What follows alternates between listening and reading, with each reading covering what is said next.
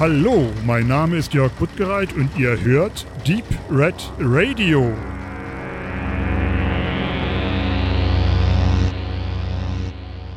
Man sagt, es ist die Show Nummer 63 von Deep Red Radio und äh, wir sitzen hier, um eine kleine, äh, kurze Einleitung darzubieten und äh, ich beginne sofort mit äh, zwei kleinen, ganz kurzen Sachen. Einerseits ist heute zum, zum jetzigen Punkt der Aufnahme äh, Kindertag und da bietet sich natürlich an, kurz über etwas Spielzeug zu reden. Und selbstverständlich das Update der äh, Predator von Masco Toys ist auf äh, November, auf November 2022 wann, wann, wann, hast du den bestellt? Und weiß ich nicht mehr, vor, vor über einem Jahr. Und ähm, er wäre ja eigentlich am 30., also gestern, also vorgestern eigentlich erschienen und wäre zum Kindertag mutmaßlich hier angekommen vielleicht. Aber nein, es ist bereits angekündigt worden, ein paar Tage vorher, äh, dass es auf den 30. November 2022 verschoben wird. Wobei ich natürlich ganz klar weiß, dass das wahrscheinlich auch nicht erfüllt werden wird. Und da ich in dein Regal gucke, sehe ich einen Jason Voorhees. Wie kommst du denn dazu? Ja, das war ein spontan, äh, ein, ein, ein, Unterstützungskauf war das und zwar im äh, Comicladen in Dresden.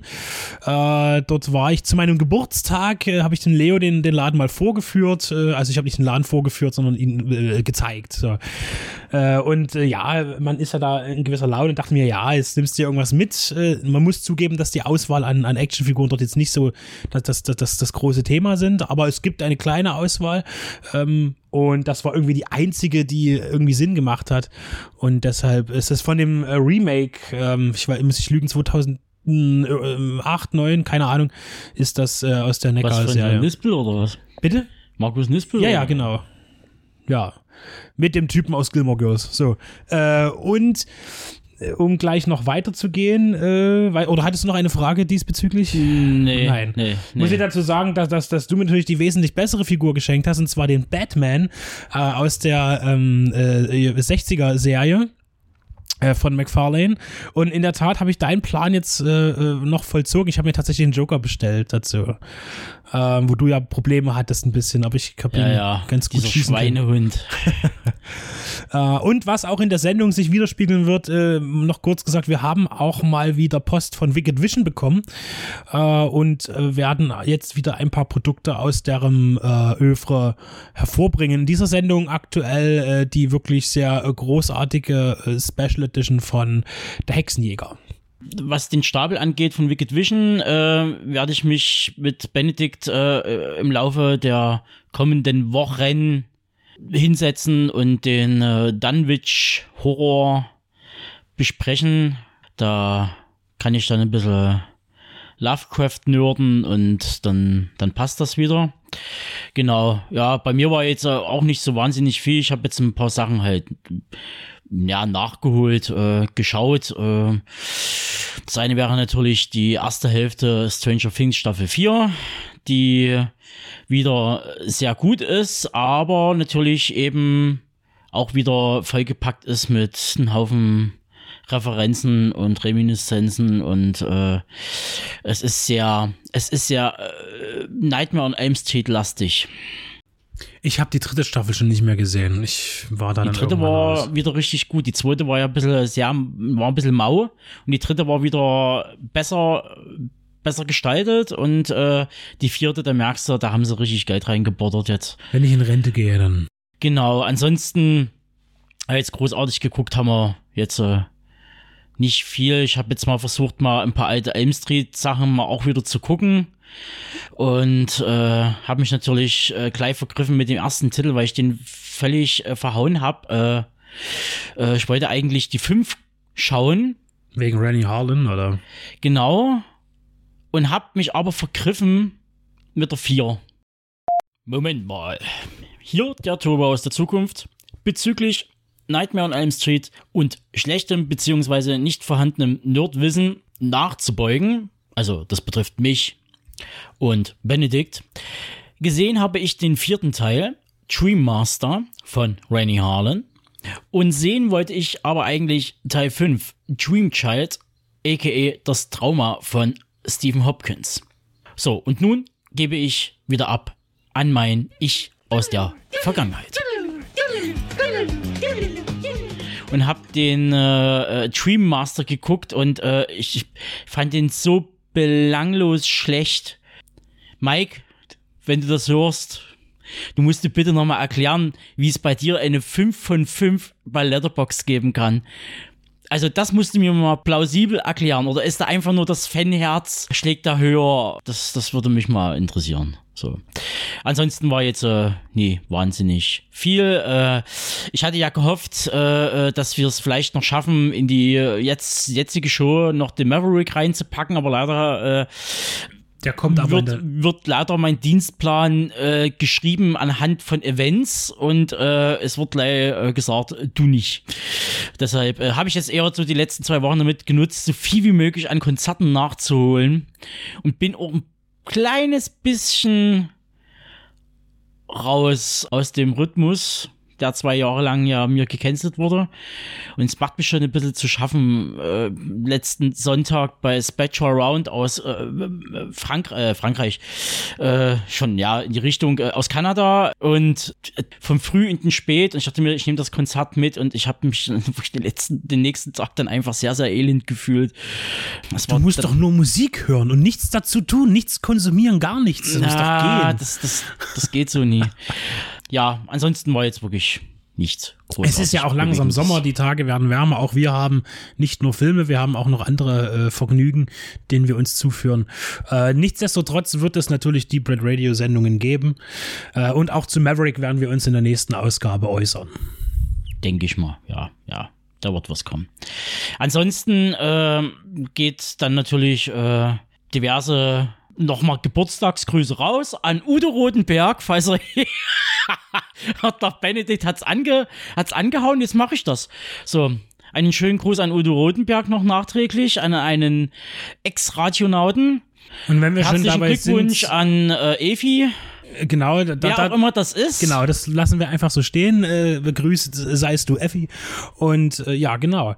Äh, ich, äh, da wir es nicht so sehr überstrapazieren dürfen heute, ähm, schauen wir mal, was jetzt losgeht. Und zwar haben wir eine Sendung mit dem Hexenjäger auf jeden Fall. Wir haben ein bisschen Action. Wir haben etwas äh, Dinner, äh, ein sehr gutes, wie ich finde. Was wir aber ohne Herrn Balko führen.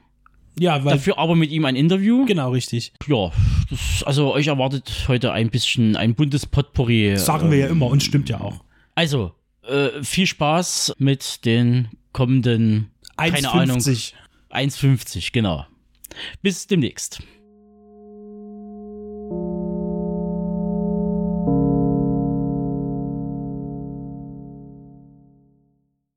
One Shot. Dieser Titel ist einerseits ziemlich richtig und andererseits auch überaus unpassend für den Film One Shot. Denn einerseits könnte man es als Arbeitstitel bezeichnen, denn in der Tat ist One Shot ein Film, der uns glauben macht, dass er in einem einzigen Durchgang gedreht wurde, da er auf sichtbare Schnitte verzichtet in seiner Erzählung, aber zum anderen hat der Film einen beträchtlichen Bodycount und das heißt auch viele Schießereien. Das heißt, ein einziger Schuss existiert in der Handlung nicht.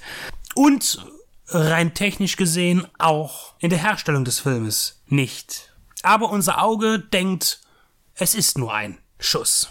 Bevor ich näher auf den Film eingehe, muss ich sagen, dass ich nie ein großer Freund war von diesen Filmen, die uns vormachen, nur eine einzige Plansequenz gewesen zu sein.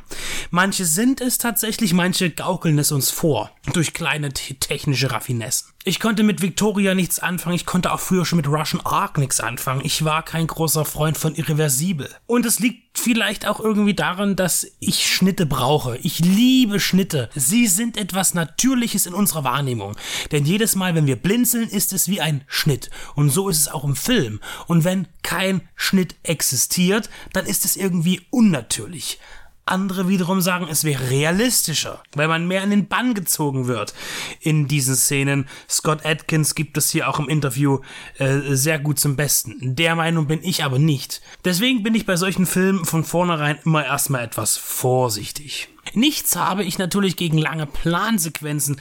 Ich erinnere mich besonders, wenn man an das Action-Genre denkt, an John Woo und Hard Boiled im Krankenhaus, äh, wo äh, es diese eine lange Szene gibt, die auch über zwei Stockwerke funktioniert. Eine Action-Szene ab in den Fahrstuhl, eine Dialogszene raus aus dem Fahrstuhl, wieder Action und das alles mit Pyro-Effekten und ohne digitale Technik, was und, und ohne Schnitt, eine Szene über bestimmt drei, vier Minuten großartig inszeniert. Auf so äh, eine technische Raffinesse kann natürlich One-Shot nicht verweisen, denn äh, hier ist natürlich der, das Digitale der große Helfer.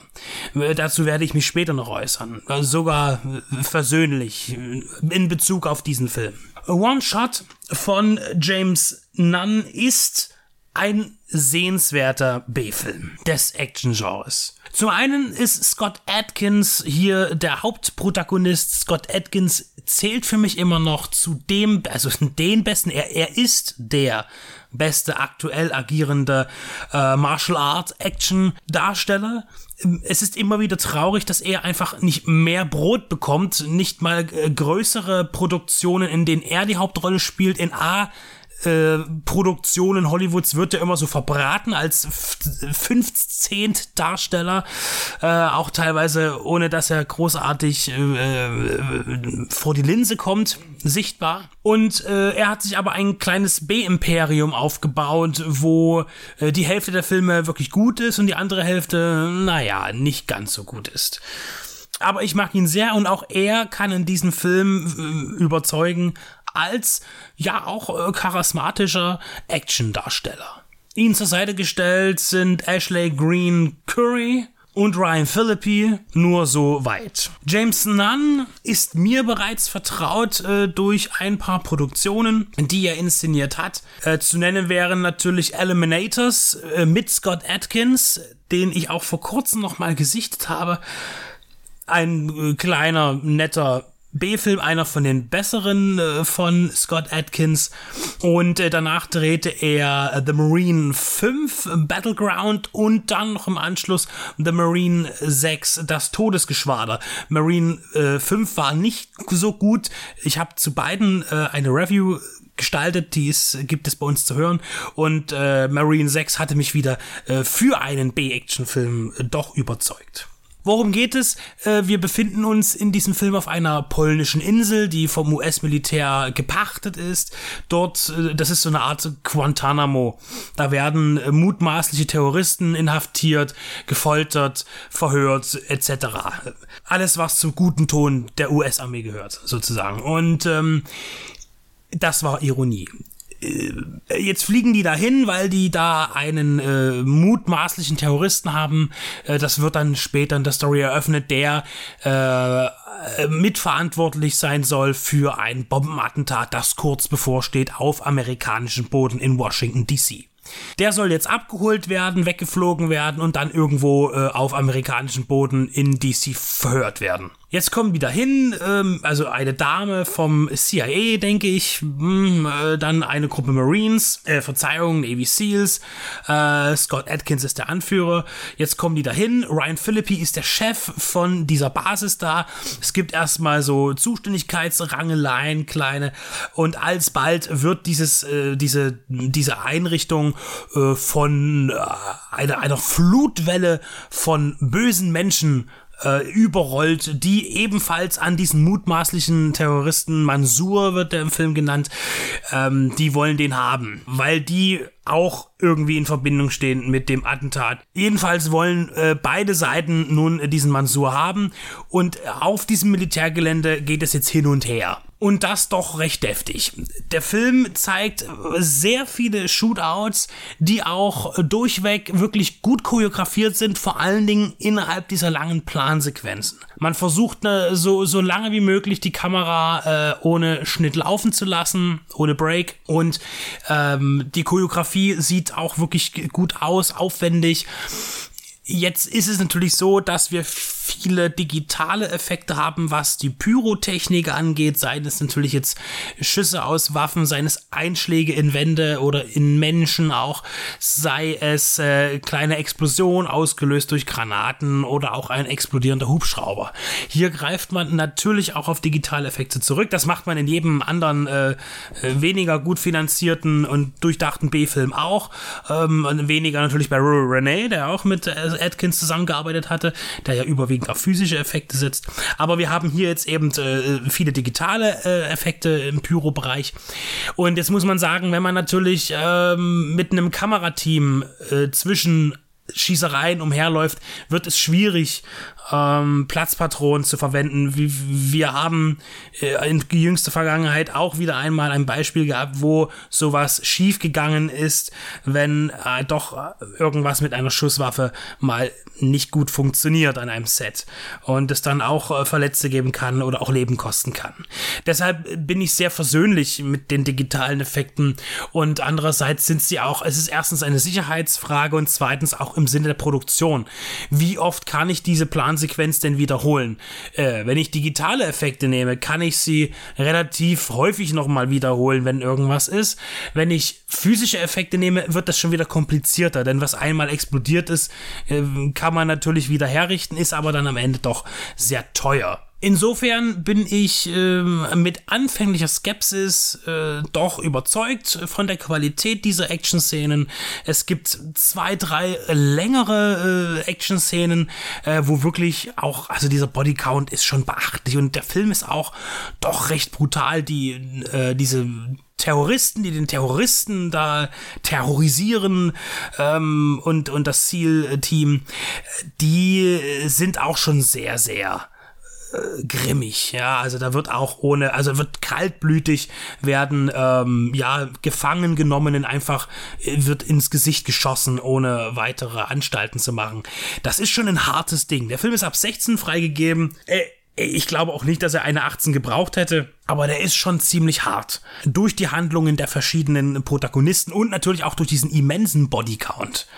Also ich habe nicht mitgezählt, aber weiß nicht, ob der jetzt einen neuen Rekord aufstellen wird, aber das ist schon beträchtlich. Man fragt sich auch immer, wo kommen die alle her? Das ist wieder so ein Drehbuchding. Wo kommen die alle her?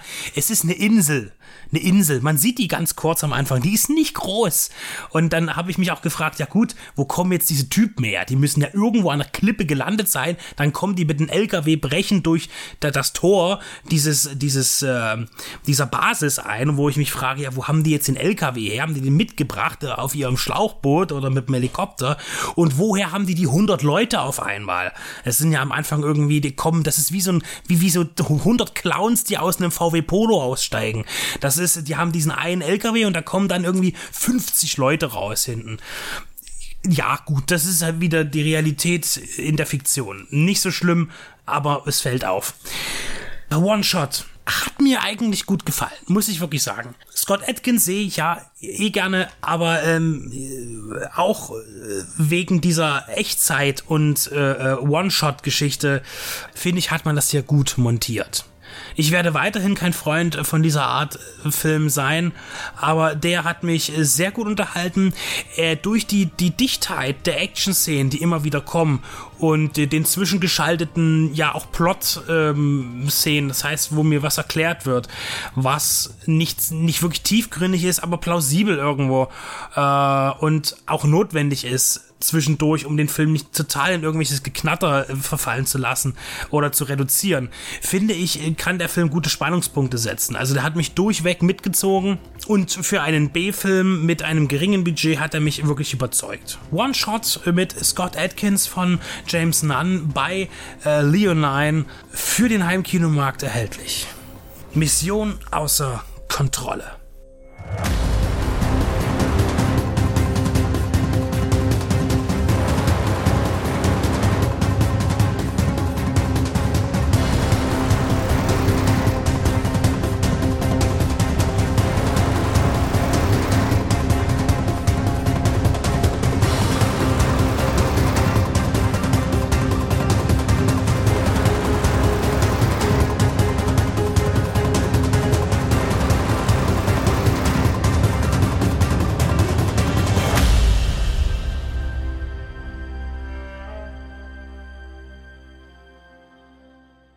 Dinner in America ist der Film, über den wir jetzt sprechen wollen, Tobe. Ich äh, bin ziemlich gespannt, weil ich habe gesehen, dass du den wirklich ganz doll mochtest. Und äh, ich muss sagen, ich habe ihn gesehen, habe irgendwie drei Tage immer so ein Grinsen im Gesicht gehabt, weil ich den immer wieder so kleine Momente an den zurückdenken musste. Und für mich so als Fazit äh, definitiv, äh, was für ein schöner Liebesfilm, ähm, ohne kitschig zu sein, ja. Aber worum geht's überhaupt in ähm, Dinner, Dinner in America? Ähm, wir haben zwei Hauptfiguren. Das ist einmal der Simon oder auch John, er hat ein AKA und Patty und am Anfang vom Film werden die auch so getrennt voneinander eingeführt, weil sie begegnen sich erst. Und das Coole ist eigentlich, die sind zwei richtige Außenseiter. Simon ist ein Punk und Patty ist irgendwie so ein bisschen langsam im Kopf, möchte ich mal meinen, und äh, ist irgendwie sehr schräg und seltsam. Also zwei Menschen, die irgendwie eh schon seltsam sind und von dem man vielleicht gar nicht denkt, dass die sich treffen und kennenlernen könnten, die begegnen sich hier und das ist wirklich ganz süß erzählt und gleichzeitig auch, weil es ist eine Punk-Liebesgeschichte, ziemlich aggressiv. Ja, was, wie ging's dir mit dem Film, Tobe? Ja, ich habe ihn ja gesehen auf dem Hardline Filmfestival. Es war schön, ihn zu sehen. Äh, halt Überraschungsfilm. Keiner wusste, äh, um was es geht, was es ist. Und äh, es gab ja auch keinen Trailer und nichts, gar nichts dazu. Und ja, man ist positiv rausgegangen aus dem Film. Klar, man könnte jetzt äh, sagen, die Story, die passt auf den Bierdeckel. Junge findet Mädchen und eine Romanze entwickelt sich, das als grober Überplot. Und dann stecken aber viele Feinheiten mhm. drin. Und ähm, mich hat einfach die, äh, wie der Film äh, inszeniert wurde. Und das war halt wirklich ein, im besten Sinne des Wortes, ein Punkrock, ein Hardcore-Movie, hat viele Ecken und Kanten, der hat äh, zum Teil äh, harte Cuts drin. Mhm was ich aber letztendlich schon von anderen Filmen ja auch irgendwo gewohnt bin. Also fielen da sofort solche Sachen ein wie Scott Pilgrim vs. Äh, The World, mhm. Chainspotting. Ähm, da fiel mir dazu noch ein. Und dann halt so viele kleine Indie-Sachen, die schon irgendwie in die Richtung Punkrock tendieren, so wie Ex-Drummer und so weiter. Äh, der Film wandelt auf dem schmalen Grad zwischen, zwischen zum Teil Ekel, äh, also gerade so die, äh, die Anfangssequenzen äh, mit dieser, man tut seinen Körper verkaufen an die äh, Chemieindustrie, um zu testen, was für Medikamente gehen oder nicht gehen. Mhm. Äh, und halt äh, eines Hauptdarstellers, der selbstzerstörerisch ist, der alles um sich herum zerstört, sobald das, das Umfeld Interesse an dieser Person zeigt, muss alles dran gesetzt werden, um das zu verhindern. So, und ähm, also sich selbst immer Steine in den Weg legen.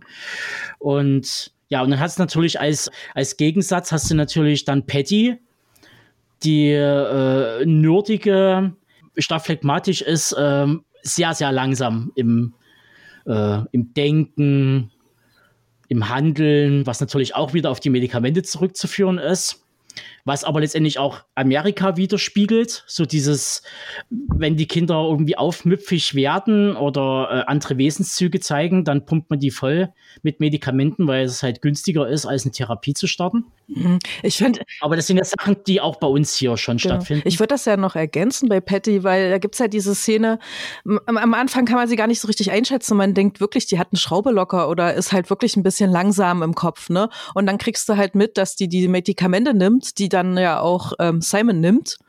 Und er schläft erstmal irgendwie zig Stunden einfach durch und ist wie eine Leiche im Grunde. Und dann denkst du, und hinterher sagt er auch, sowas nimmst du jeden Tag? Und sie steht einfach da, ja. Und dann denkst du dir, oh Gottes Willen, das sind irgendwelche so Tranquilizer, ne, um sie zu beruhigen wahrscheinlich, was sie dann eigentlich für ein Mensch sein muss, wenn sie die Medikamente nicht nimmt. Also die Frage hatte ich auf jeden Fall. Der Film beantwortet es leider nicht, aber man kann sich es ein bisschen vorstellen, weil ja so ein bisschen das Punkige dann im Patty halt ähm, rausgeholt wird. So, das, was in ihr doch irgendwie auch drinsteckt, wahrscheinlich. So habe ich das ein bisschen gelesen. Ich hatte vor vielen Jahren mal die Möglichkeit gehabt, mal äh, ganz kurz den äh, äh Musiker, äh, kanadischen Musiker Devin Townsend zu hm. treffen. Und der hat ja auch in mehreren Interviews auch gesagt, der hatte ja zwei, der hat ja quasi zwei Bandprojekte gehabt, also in den Mitte 90er, Ende 90er Jahre Äh, das eine war halt sein quasi Solo-Projekt, das Devin Townsend Project. Und dann gab es noch Strapping Younglet. Und er hatte auch Medikamente nehmen müssen, weil der hyperaktiv mhm. ist. Und er hat dann mit Absicht immer die Medikamente abgesetzt, wenn er seine quasi andere Band gemacht hat, die halt im, im, im Bereich Death Metal, äh, äh, Speed Metal, Industrial funktioniert, weil er dort halt Geschwindigkeit braucht. Mhm. Und sobald er die wieder genommen hat, hat er dann seine, seine, seine quasi sphärischen Songs gemacht beim Devin Townsend Project. und genau so, und daran musste ich die ganze Zeit denken, man so, okay, gut, ähm, ja, so eine Art Jekyll, Jekyll und Hyde, ähm, ja, voll, weil sie ja auch, da gibt auch diese Szene, wo sie dann auf dem Bett dann äh, in ihrem Zimmer abhottet zu dem Punk-Song, ne, von der Band Psyops, die ja in dem Film auch irgendwie eine Rolle spielt, so richtig äh, irgendwie aufgeht und das Herzchen aufgeht, auch wenn man sie da sieht, finde ich. Und der Höhepunkt ist ja eh auch dieses Punk-Konzert, ne, am Ende vom Film. Genau, genau. ja, ich, ich, äh, das, das, das ist im Grunde für mich auch der Film, ne? dass der das halt nicht so dir aufs Auge drückt, sondern dass das wie so nebenbei erzählt wird und du im Nachgang, wenn du drüber nachdenkst, über den Film immer noch so Kleinigkeiten entdecken kannst und der Film ganz viel eigentlich erzählt, ne? Man kann ja in dem Sinne so sagen, äh, er taucht ja in ihrem Leben auf und ähm, erzieht sie zur Selbstständigkeit. wenn man es eigentlich mal so nimmt, dass sie ihren Arsch aus der Hüfte kriegen soll Medikamente absetzen und äh, sich nicht mehr vorschreiben lassen soll von ihrem, von ihren, von ihrer sehr, sehr strangen Familie, einen hochchristlichen Hintergrund hat und halt so typisch amerikanisch halt so, äh, wir, wir, wir reden nicht über, über Sex, über Praktiken, über Drogen, Schimpfwörter werden in den Mund genommen, äh, was dann natürlich zu sehr äh, strangen Situationen führt. Was ich aber halt eben auch interessant finde, das haben sie auch nicht so richtig äh, aufgelöst, ist äh, sein persönlicher Werdegang, dass er halt quasi von einer Beziehung oder sich in Familien reinzeckt. Naja, halt typisch Zecke, ja, so habe ich das auch empfunden. also tatsächlich, ich, ich rede jetzt mal aus dem Nähkästchen, also ich hatte auch mal so einen Freund, der dann halt äh, immer so zeckemäßig unterwegs war und dann halt einfach bei dir, war ich aber schon draußen von zu Hause, also in einer WG, dann immer mhm. äh, rumhing bei einem, ne? Und so an den hat er mich immer ein bisschen erinnert. Also die, solche Typen gibt's ja wirklich. Ähm, die, die zecken sich durch, genau. Ähm, ich musste auch an den Film Hescher denken wenn der dir was sagt. Nee, tatsächlich nicht. Mhm. Wo es halt um so einen Metalhead geht, der zu einer Familie stößt. Der Vater ist hochgradig depressiv. Der hat Kinder, äh, um die er sich nicht richtig sorgen kann. Und er räumt dort quasi den Laden auf. Er bringt dort quasi Schwung rein und verschwindet dann auch so plötzlich, wie er erschienen ist. Mhm. Ja, da passt auch hier gut mhm. zu. Ich finde auch sowieso, äh, dass wir, wir haben ja hier in dem Film auch drei total dysfunktionale Familien. Die sind bloß sehr unterschiedlich dysfunktional. Das mag ich total, dass das so nebeneinander gestellt wird. Ne? Diese harmoniebedürftige Familie von Patty. Und dann am Anfang, äh, wo Simon als Figur eingeführt wird, ne? da ist er ja äh, auch in so einer komischen Familie, die auch sehr seltsam dargestellt ist. Die, die interessieren sich nicht füreinander. Die Mutter ist Alkoholikerin und macht ihn dann an und so.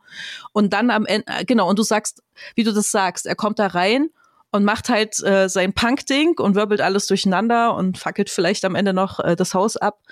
Und dann irgendwann lernen wir ja seine eigene Familie kennen, die ja auch total äh, schräg ist und ich fand die schlimm, weil die ihm ja gar nicht zugehört haben und man dann halt einfach ähm, einem bewusst geworden ist, warum er da weg ist und warum er so ist, wie er ist. Weil das dieses, dieses aggressive Punkige das einzige noch ist, was ihm geblieben ist, um äh, überhaupt Aufmerksamkeit gegenüber seiner Familie zu erzeugen oder so. Die fand ich echt schräg.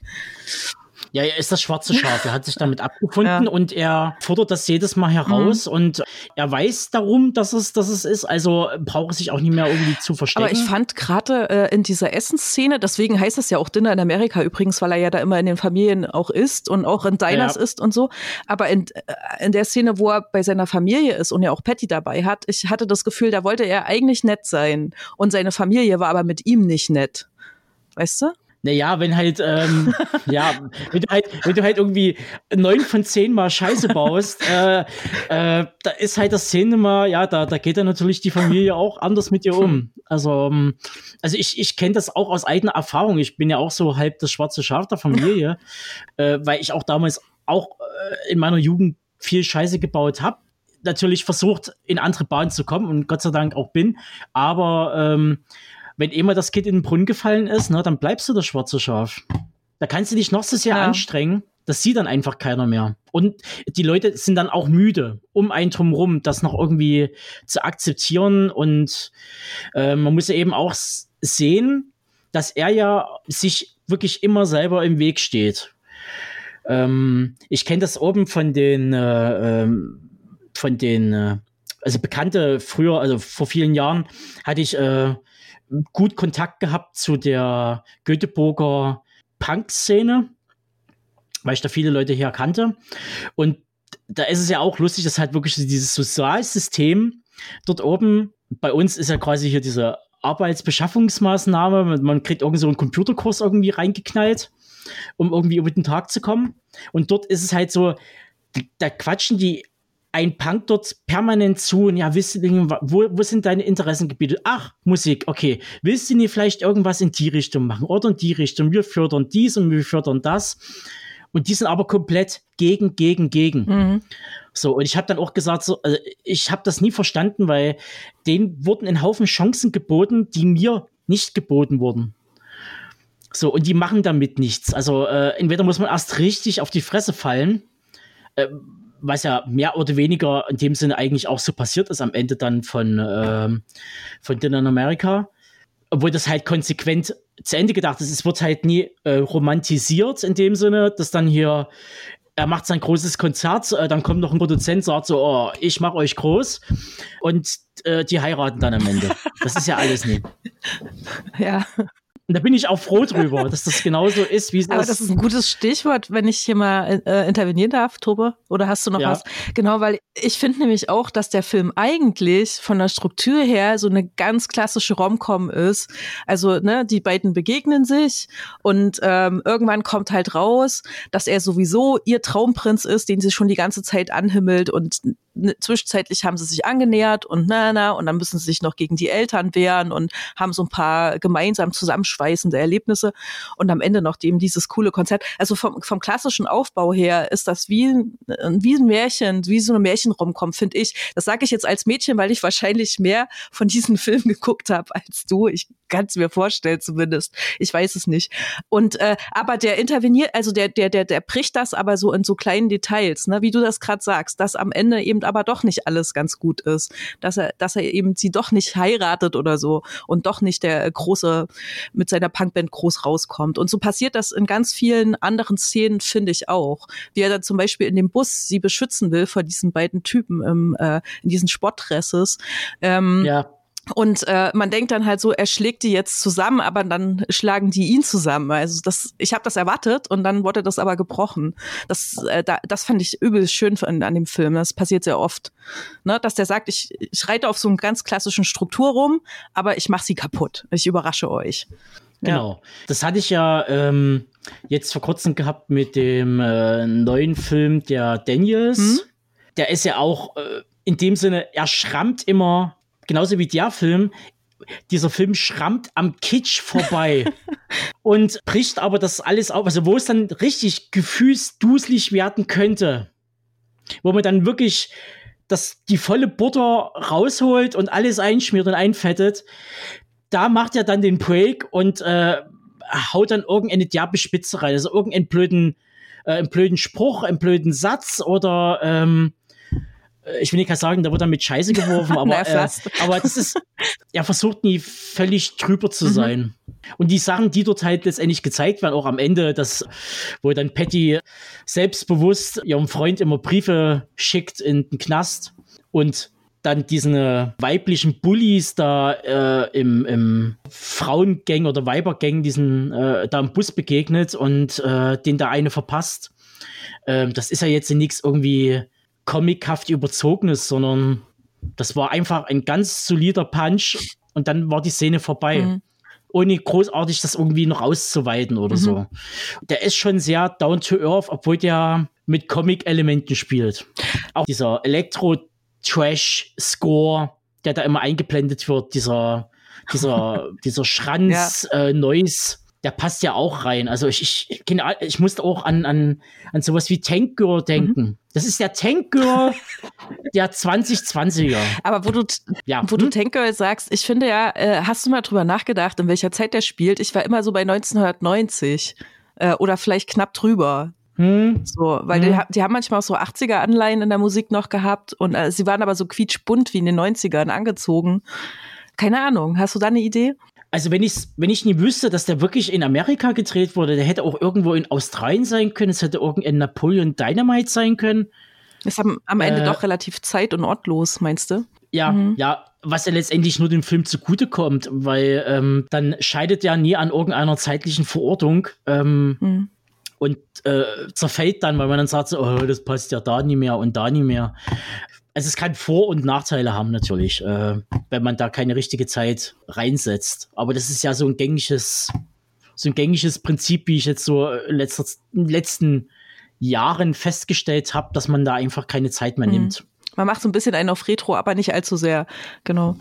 Genau, hast, genau. hast du vielleicht noch was über den ähm, Regisseur oder so gefunden? Ich weiß nur, dass der eben auf Sundance aufgeführt wurde und ja 2020 und offensichtlich hier in Europa auch auf vielen äh, Festivals, aber ist ja nie ins Kino gekommen. Ne? Ich habe mir jetzt ja auch angeguckt ähm, auf, äh, auf der Streaming-Plattform und als ich geguckt habe nach dem Regisseur, da steht ja auch, dass er zwar unglaublich viel mhm. Erfahrung hat im Film, also als äh, Kameramann und Cutter und zweiter Unit Director und so gearbeitet hat, aber trotzdem noch nicht so viele Filme gemacht hat. Ja. Nö, der hat, ähm, glaube ich, viele Kurzfilme mhm. gemacht.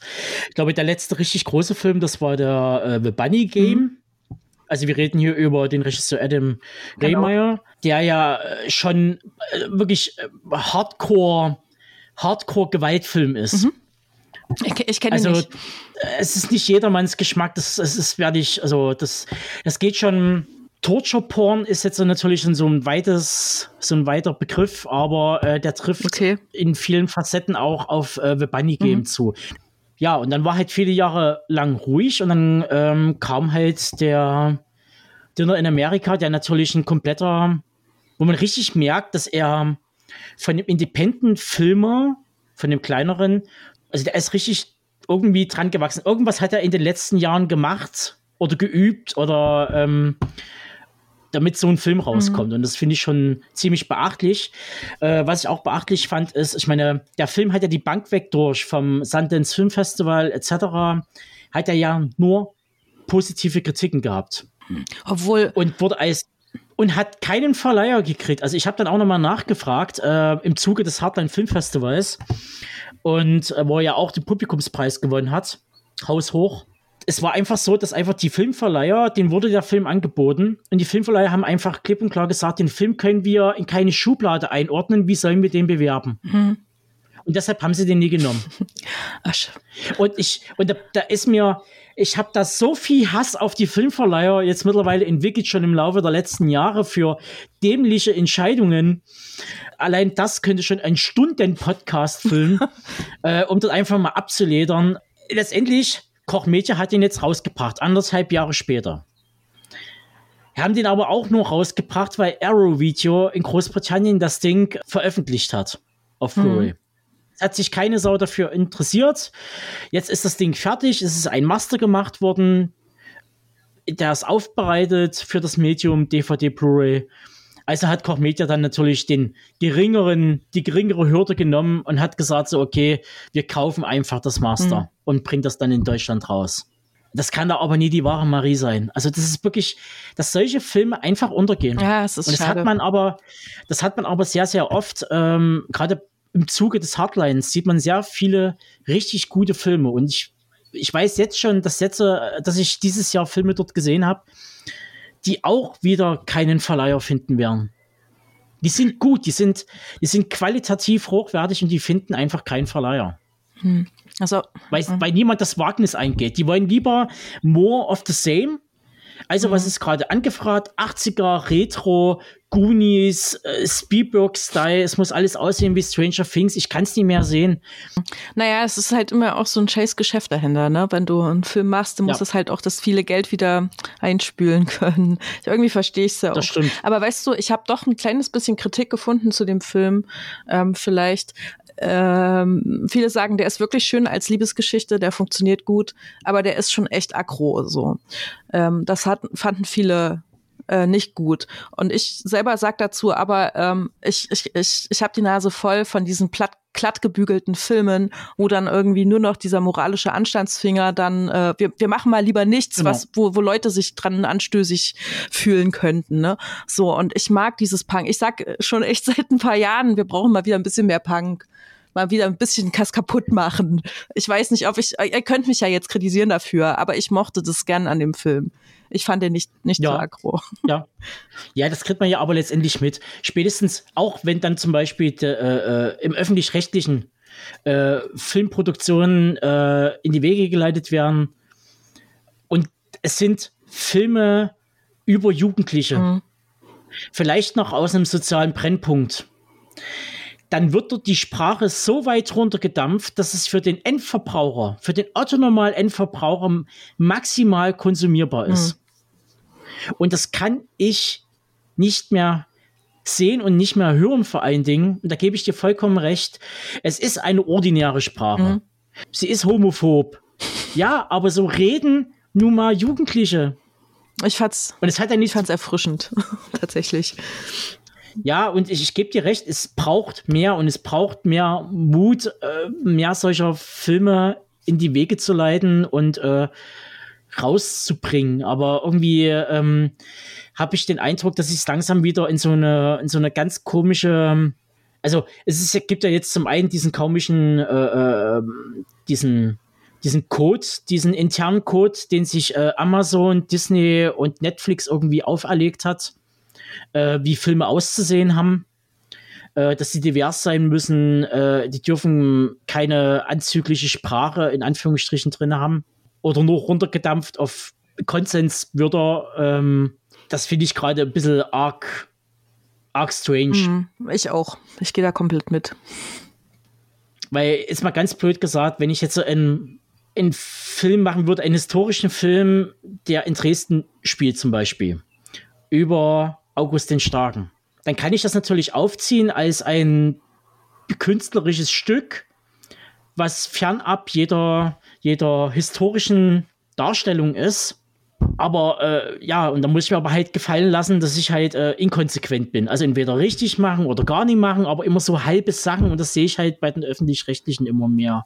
Das sehe ich auch halt bei den ganzen Streaming-Diensten. Ähm, ja, es ist, ja, es fehlt der Punkrock im Film. genau deswegen ist es, deswegen ist es ja schön, dass es diesen Film gibt, ne, der, der lustig ist, der unterhaltsam ist und der punkig ist und dann ja auch noch ein bisschen kritisch irgendwo ist und ja sogar eben das Filmemachen selber kritisch sieht, ne, das, das, das Mainstream-Filme machen. Das ist schon, ja, das steckt ja. da alles mit drin, ja. Und, und Drama-Momente. Also, rundum Paket. ja, so ziemlich. Also, äh, der bietet wirklich alles. Ähm, ein, ein buntes Potpourri. Hast du, noch, genau. hast du noch zum Ende eine Lieblingsszene oder so? Oh, die Lieblingsszene, ich überlege Also eine, die dir in Erinnerung geblieben ist? Ich habe sogar zwei.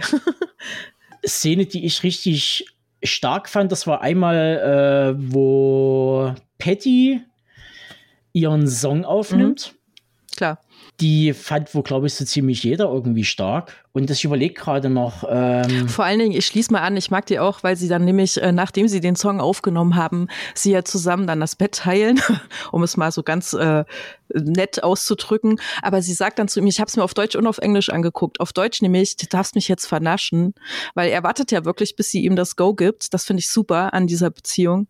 Ähm, aber auf Englisch, also vernaschen mag ich das Wort, aber auf Englisch sagt sie, you can violate me now. Okay, gut. Jetzt habe ich gerade nicht mehr so in Erinnerung. Ja, hm, hm. Ah, noch eine andere Szene. Ja, da fällt mir also jetzt spontan, äh, das sind so viele kleine Sachen, aber die jetzt irgendwie so herausstechen, so wirklich, ah, ist schwierig. Ja, also genau, ich will nochmal unterstreichen, dass ich diese Beziehung, ähm, also auch wenn da so viel Aggressivität drin ist, aber mit sehr viel Respekt ähm, wahrgenommen habe. Also die beiden haben füreinander sehr viel Respekt übrig, trotz dieser ganzen Aggressivität. Das ist sehr gut. Und äh, eine äh, zum Abschluss vielleicht noch eine Szene, die ich mochte, die weiß nicht, mich auch wieder verwundert hat, war, als er mit äh, Simon, mit Patty äh, in diesen Laden reingeht. Und wir wissen eigentlich, dass in diesem Laden sein Kumpel arbeitet und er ihn so mit einer voll aggressiven äh, Stimme sagt, gib mir jetzt dein Auto und dafür gebe ich dir das, was in meiner Tasche ist, in meiner Hosentasche ist. Und du denkst dann halt, der Typ flippt total aus und sagt dann, okay. es, also das, das, das bricht wieder so mit Erwartungen. Ich, ich hab, muss so lachen. Ich fand das so schön und ja, das ist für mich der Film. Da gibt's nichts hinzuzufügen. Also schaut ihn euch an. Wie gesagt, Koch Mädchen hat den ja irgendwie äh, rausgehauen vor kurzem. Ansonsten schaut mal, ob der vielleicht doch irgendwo auf irgendwelchen Streaming-Plattformen rumgeistert. Ich dachte, ich hätte den jetzt mal vor kurzem irgendwo gesehen gehabt. Also ich habe mal auf Prime geschaut. Ich habe dann halt mal ein bisschen in die ins Portemonnaie gegriffen und habe da die 4,99 oder so dafür gelöhnt für den Stream weil ich jetzt, mhm. ähm, ich habe aber auch überlegt, ob ich mir das auf Blu-ray oder so äh, anlege, aber ich bin gar nicht so sehr der, der Mensch wie ihr, der das so im Regal stehen hat. Ich habe nicht so viel Platz in meiner Wohnung. Das ist mal so ein bisschen Ballast. Und ich wusste ja auch nicht, was mich erwartet. Ich würde aber sagen, es ist durchaus ein Film, den man noch drei, vier, fünf, zwanzig Mal gucken kann. Ja, ja, ja. Doch, schon. Also, also, er ist verfügbar auf vielen Plattformen von Amazon, hast du schon mhm. erwähnt, Maxdome und so weiter, aber es sind natürlich alle zum Leihen oder bezahlen. Ich bin ja immer der Meinung, wenn man sowas leiht und da die 5 Euro ausgibt, da kann man eigentlich schon fast nochmal 5 Euro drauflegen und sich die Blu-ray oder DVD gleich zu. Ja, du hast, äh, ja. gut, das ist nochmal ein anderes Thema. Du hast ja recht, weil letztendlich von den 3,99 kriegt irgendwie 3,98 Amazon und den 1 Cent geht, weiß ich nicht an wen, an, an die Produktionsfirma. Ist okay. Ich mhm. mache das aber ab und mhm. zu mal, wenn ich einen Film unbedingt gleich sofort gucken will. Schande auf mein Haupt. Ja, also wie gesagt, nutzt die Chance, guckt ihn euch an. Er ist ein verstörender kleiner äh, Film mit Ecken und Kanten, eine Hardcore-Love-Story. Ja, viel Spaß damit.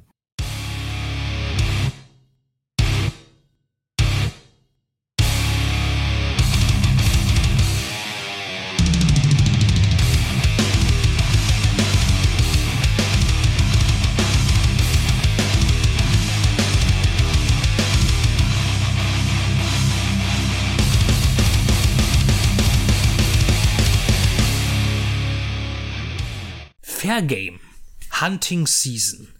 Dieser australische Exploitation-Film oder wie man unter Genrekennern sagt, Osploitation-Film liegt mir vor im Mediabook von Camera Obscura. Nicht bereitgestellt, sondern selbst gekauft. Der Film ist von 1986, inszeniert von Mario Andreacchio oder Andreacchio, ich weiß es nicht. Es ist auch tatsächlich mein erstes Werk, das ich von diesem Regisseur sehe, wobei durchaus möglich ist, dass ich auch schon mal eine Folge von ihm gesehen habe, ähm, die er inszenierte für die fliegenden Ärzte. Denn das war, glaube ich, mein erster Kontakt mit äh, australischen äh, ja, Fernsehen, Film als Kind. Ich kann mich da auch nur grob dran erinnern, nur dass ich es irgendwie interessant fand, weil Australien da auch doch auch immer wieder eine sehr eigenartige und bemerkenswerte Landschaft bietet. Egal in welchem Teil des Landes wir sind, ob nun im äh, dschungelartigen äh, oder eben im wüstenartigen Teil des Landes. In der Tat muss ich immer zugeben, dass meine Kenntnisse im australischen Film doch immer sehr begrenzt sind. Natürlich die Standardsachen kennt man, Mad Max, dann, wenn man es so zählen möchte, auch Crocodile Dundee, der aber dann irgendwie mehr zu einer Co-Produktion mit Hollywood wurde. Wir haben äh, Bloodcamp Sadger und Razorback und auch den neueren äh, Boah, den ich auf dem Hardline Filmfestival gesehen habe. Nicht zu vergessen der hervorragende Harlequin von Simon Windsor. Bei Fair Game handelt es sich um einen Film, den man auch nach Motiven des Rape and Revenge Films äh, zuordnen könnte. Er nutzt Motive, allerdings geht er den Schritt der Vergewaltigung nicht. Wenn man es jetzt abflachend sagen würde, könnte man irgendwie meinen, es ist ein mm, ähm, äh, als Genrebezeichnung Persönlichkeitsüberschreitung und Revenge-Film. Wobei das auch nur für den Anfang zählt, weil es entwickelt sich hier auch die Aggression, die gezeigt wird.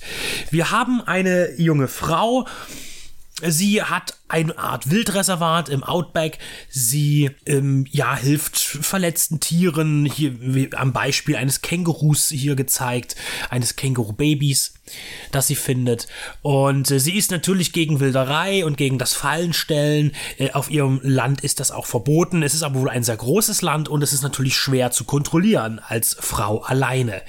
Und sie stößt auf eine Gruppe von drei Männern, die äh, in ihrem Bereich auch wildern und sie nicht nur das tun, sondern sie auch persönlich attackieren am Anfang des Films bei einem, ja, sie fährt mit dem Auto in die nächstgelegene Stadt und wird dann auf der, der sandigen Straße von zwei Fahrzeugen terrorisiert, die von diesen drei Männern begleitet werden. Und äh, das ist schon ziemlich hart, was da passiert, äh, mit, mit äh, von der Straße abdrängen und beinahe einer Schlucht hinunterstürzen. Das wird dann irgendwie so ein bisschen weggewischt vom örtlichen äh, ja, Sheriff oder Friedensrichter, was auch immer. Äh, sie trifft dann auch später wieder auf die Männer in der Stadt und irgendwie denkt man, meine Güte, jetzt müsste man doch irgendwie mal ausrasten, äh, was die da gerade gemacht haben, dieser Angriff, aber es wird irgendwie so glatt gebügelt und denkst, okay, äh, ist schon merkwürdig. Aber natürlich ist das erst der Anfang, denn sie kehrt auf ihre Farm zurück nach ihrem Ausflug in die Stadt und diesem äh, Überfall, sagen wir mal. Äh, und diese drei Herren kommen dann auch auf ihr Grundstück zurück, direkt auf ihre Farm und beginnen ein Katz-und-Maus-Spiel mit ihr. Jetzt ist es so, dass äh, Jessica, so heißt die Dame, immer wieder angegriffen wird von den drei Männern, die auch sehr stereotypisch funktionieren. Wir haben zum einen den, den, den Chef, ne, dann gibt es den sportlichen Typen und der, der nicht die hellste Kerze auf der Torte ist. Die wollen Jessica Schaden zufügen. Und hier kommen wir zu dem Punkt, äh, der Film geht weit in, in seiner, in, in, im Bestreben dieser drei Männer, die Frau auch sexuell zu terrorisieren, aber sie gehen nicht so weit, sie zu vergewaltigen. Das ist keine Entschuldigung. Das, was die Herren hier tun, ist ausreichend. Das ist genauso schlimm. Ähm, hier werden sehr ikonische äh, Szenen geschaffen. Äh, nur um eine zu nennen, äh, Jessica wird dann beispielsweise auf die Kühlerhaube des, äh, des Jeeps äh, gebunden. Ihr werden die Kleider vom Leib geschnitten und dann fahren sie eben mit ihr herum äh, an, an die Kühlerhaube gebunden, fahren durch die Gegend und fahren ihre, naja, Trophäe aus. Das ist natürlich, das ist in der, in der, in der Trash- und, und B-Seiten-Exploitation Ästhetik tatsächlich äh, reizauslösend und eigentlich schämt man sich, dass man das gut findet, wie das aussieht da in dem Falle, aber es ist natürlich schrecklich. Jetzt ist es so, dass nach so einer Tat, und das ist nicht das Einzige, was ihr angetan wird, ähm, sie immer wieder aus der Situation entfliehen kann oder entlassen wird, dann wieder auf ihre Farm zurückkehrt, immer wieder als Basis und von dort aus dann auch immer wieder weggetrieben wird von ihren Peinigern oder aber sie selbst von dort weggeht, um einen Rachefeldzug zu starten. Und das ist immer wieder ein Kommen und Gehen. Das heißt, ihre Rachefeldzüge sind nie wirklich von Erfolg gekrönt, wobei sie es sein könnten. Sie sie hat mehrmals die Gelegenheit, in der Handlung äh, im, im, Einzelnen ihre Gegner schon zu töten, äh, sie zu beseitigen, aber sie lässt es bleiben. Sie äh, geht nie den Schritt, ihren Gegnern das Licht auszuknipsen. Sie lässt sie immer wieder leben zurück, genauso wie auch die Peiniger sie immer wieder leben zurücklassen. Bei ihnen ist die Motivation klar. Sie wollen wahrscheinlich weiter ihr Spiel mit ihr treiben und haben daran irgendwie eine Freude. Aber bei ihr ist es eher unklar. Vielleicht, weil sie eben ein Mensch ist, ein menschliches Wesen und äh, kein Mörder sein will, keine Mörderin. Allerdings ähm, die Bedrohung vor Augen zu haben, ist es im, im Rape and Revenge ja so, dass dann einfach ganz schnell also eine Folter stattfindet und dann auch der Mord am Peiniger. Das findet hier nicht statt. Erst im Finale, das auch wieder auf der Farm stattfindet, äh, wird sie äh, zur Mörderin werden und ihre bedrohlichen Gegenübers umbringen. Wobei sie auch am Ende bei einem, einem Moment der Gnade walten lässt. Interessant ist dann hierbei, dass man denkt, Mensch, warum äh, kehrt sie denn immer wieder zur Farm zurück? Äh, die meine, äh, die ihre Gegner wissen ja, dass sie dahin zurückgeht. Das kann man jetzt als dumm und blödsinnig bezeichnen, äh, als Handeln. Es ist aber vielleicht auch der einzige Ausweg, denn äh, was wir jetzt nicht wissen, wir wissen, es gibt dort einen Ort, eine Stadt, aber wie weit ist diese denn weg? Sie ist mit dem Auto, äh, ihr ist das Auto beraubt worden, es wurde zerstört oder funktionsuntüchtig gemacht. Sie hat ein Pferd, aber in Australien äh, ist ja alles auch sehr weit und deshalb ist es ihr sicherlich nicht möglich, einfach so mal zu Fuß oder zu Pferd äh, schnell in die nächste Stadt zu kommen. Und somit haben wir diese Farm und diesen Rückzugspunkt immer wieder und Ausgangspunkt auch immer wieder so als, als Symbol der Ausweglosigkeit hier vorliegen. Und somit wirkt das alles immer so ein bisschen mit dem Hin und Her und Zurückkommen und wieder fabrikatieren, äh, wieder umziehen. Also sie, sie, sie wechselt dann auch immer die Outfits. Ne? Sie kommt von einem, äh, von, von einer Tortur zurück, geschwächt, muss sich erstmal neu kleiden, weil sie auch immer wieder da äh, ihre Kleidung, die sie trägt, in Mitleidenschaft gezogen wird. Also wirklich nach diesen, diesen harten Terror, den sie erlebt, ist sie auch geschunden und zerstört und muss sich erstmal wieder erneuern, immer wieder und startet dann wieder neu. Und das wirkt dann immer wie so eine Zeitschleife in diesem Film, die dann erst im Finale eben beendet wird. Ich habe schon äh, einen Jeep angesprochen, der hier kommt. Das ist auch eine sehr wichtige naja, Person in diesem Film, kann man sagen. Äh, der Jeep es gibt viel, viel Schusswaffengebrauch in diesem Film, aber die eigentliche Waffe in diesem Film, die benutzt wird von den Männern, ist das Automobil. Das ist, das könnte man jetzt auch wieder als ganz großes äh, Gleichnis sehen. Äh, Männer, Motoren, Technik, äh, Einsatz äh, von, von äh, Technik als Gewaltmittel, Krieg. Ähm, das ist schon, äh, kann man als psychologisches Profil anlegen.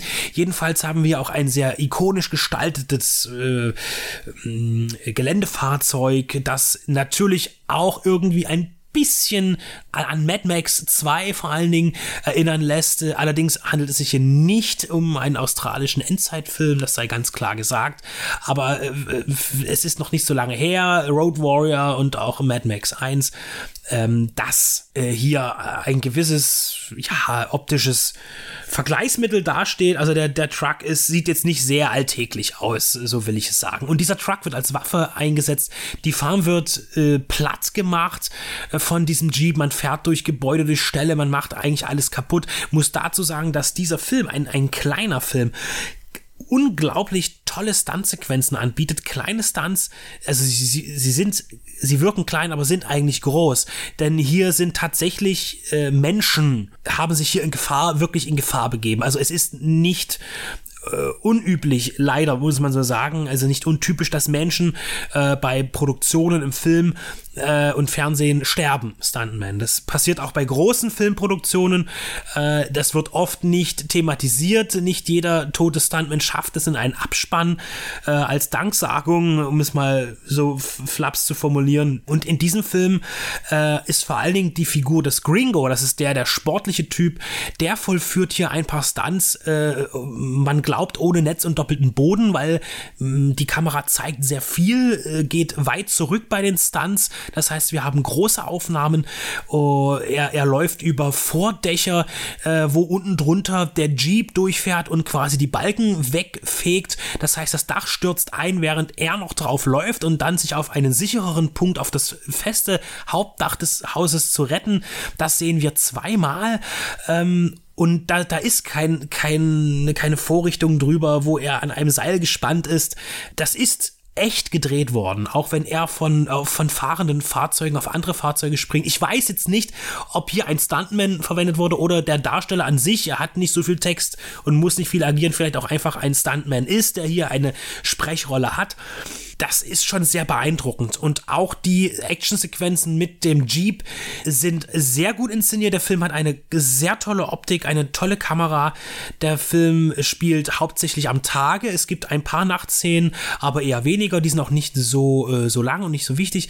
Der Film spielt immer am Tag. Es ist immer hell Die, es ist immer gut ausgeleuchtet. Wir haben ein kräftiges Bild auf der Blu-ray und hier liegt dann auch eine ganz äh, hervorragende äh, Restauration vor. Also ein Bild ohne Fehler und Probleme, das wir hier sehen. Also haben wir zum einen auch diese Action-Thematik, die in diesem Film bedient wird, die sehr gut umgesetzt ist. Und da muss ich sagen, der Film ist im besten Sinne einfach. Er ist wirklich einfach gehalten und das ist dann eher das, was mich beim Score ein bisschen gestört hat. Der Score ist, klingt irgendwie die ganze Zeit so, als hätte Richard Band ihn komponiert. Er ist dann irgendwie ein bisschen zu verspielt, dabei ein bisschen blass und ein bisschen blechern, passt irgendwie immer nicht so richtig rein aber er ist eben da und man muss mit ihm leben. Fair Game Hunting Season äh, ist wirklich ein, ein sehr sehenswerter australischer Genrefilm, der handwerklich eben immer wieder mal beweist, es ist wie bei Razorback von, von Molkai oder eben auch bei Mad Max gewesen, dass das Auge des australischen Filmemachers, das, das, das Filmauge, ist irgendwie ein anderes als das eines Amerikaners, eines amerikanischen Genreregisseurs oder eines italienischen oder ein, aus einem anderen Land. Also Australien hat eben auch genauso wie es das Hongkong-Kino hatte, wie es das, das japanische Kino, das amerikanische und auch das italienische Kino hat, Eigenheiten. Ich bin kein Filmemacher, auch kein Kameramann. Ich kann das nicht in, in professionelle äh, Worte fassen, ähm, in den entsprechenden Fachterminus äh, einhüllen. Ich finde einfach, es ist auch hier wieder bemerkenswert zu sehen, wie doch erkennbar das australische Kino ist, im positiven Sinne. Auf dem Mediabook äh, von Fairgame haben wir dann auch ein Audiokommentar des Regisseurs und des Drehbuchautors. Wir haben auch ein Interview mit der Hauptdarstellerin Cassandra Delany. Es gibt Behind-the-Scenes-Berichte und wir haben äh, natürlich ein Booklet, äh, verfasst auch von Pelle Felsch und äh, Lioba Schlösser. Als äh, zweite Blu-ray haben wir einen Dokumentarfilm Not Quite Hollywood, der sich mit dem Thema des Exploitation auseinandersetzt. Ein wirklich schönes Produkt habe ich gekauft auf, äh, im Shop von Camera Obscura selbst. Und wir von Deep Red Radio würden uns freuen, auch gerne mal ja, ein Exemplar zur Vorlage zu bekommen. Äh, denn Camera Obscura hat äh, sehr interessante Filme im Angebot, die uns als Genreliebhaber sehr interessieren und die weit ab vom Genre Mainstream in der Veröffentlichung hier dargeboten werden, in einer sehr schönen Form. Fair Game Hunting Season von 1986 lohnt sich und bietet dabei eben einen abgeschwächteren, aber dennoch nicht so schwachen Blick auf eine Variation des Rape and Revenge Films, der, der, der die Vergewaltigung erspart, aber dennoch die Pein an einer Frau zeigt, was es nicht besser macht, die daraus eben als Heldin hervorgehen muss, um ihr eigenes Leben und ihre Weiblichkeit zu schützen vor dem kriegerischen, biestigen Mann. Ein gelungener Action-Thriller, nun erhältlich bei Camera Obscura.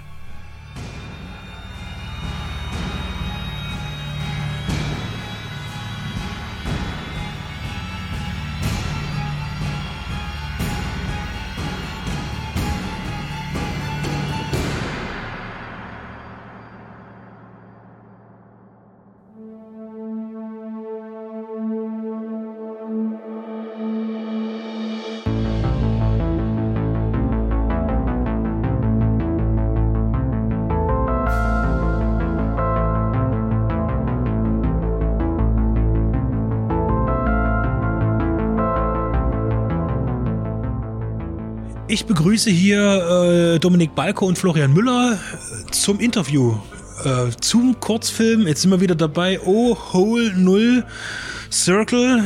Äh, das ist immer die, die erste Frage. Ähm, äh, auf jeden Fall eins davon und äh, ähm, ist äh, einer der auch im Wettbewerb stehenden Beiträge äh, zum Kurzfilm äh, hier auf dem Hardline äh, Filmfestival und der hat mir sehr gefallen. Ich habe ihn nun zweimal gesehen, einmal in der Vorrecherche, bevor wir die Podiumsdiskussion hatten äh, und dann einmal noch gestern auf der Leinwand äh, und war doch sehr fasziniert äh, von diesem Film. Der sieht wirklich gut aus.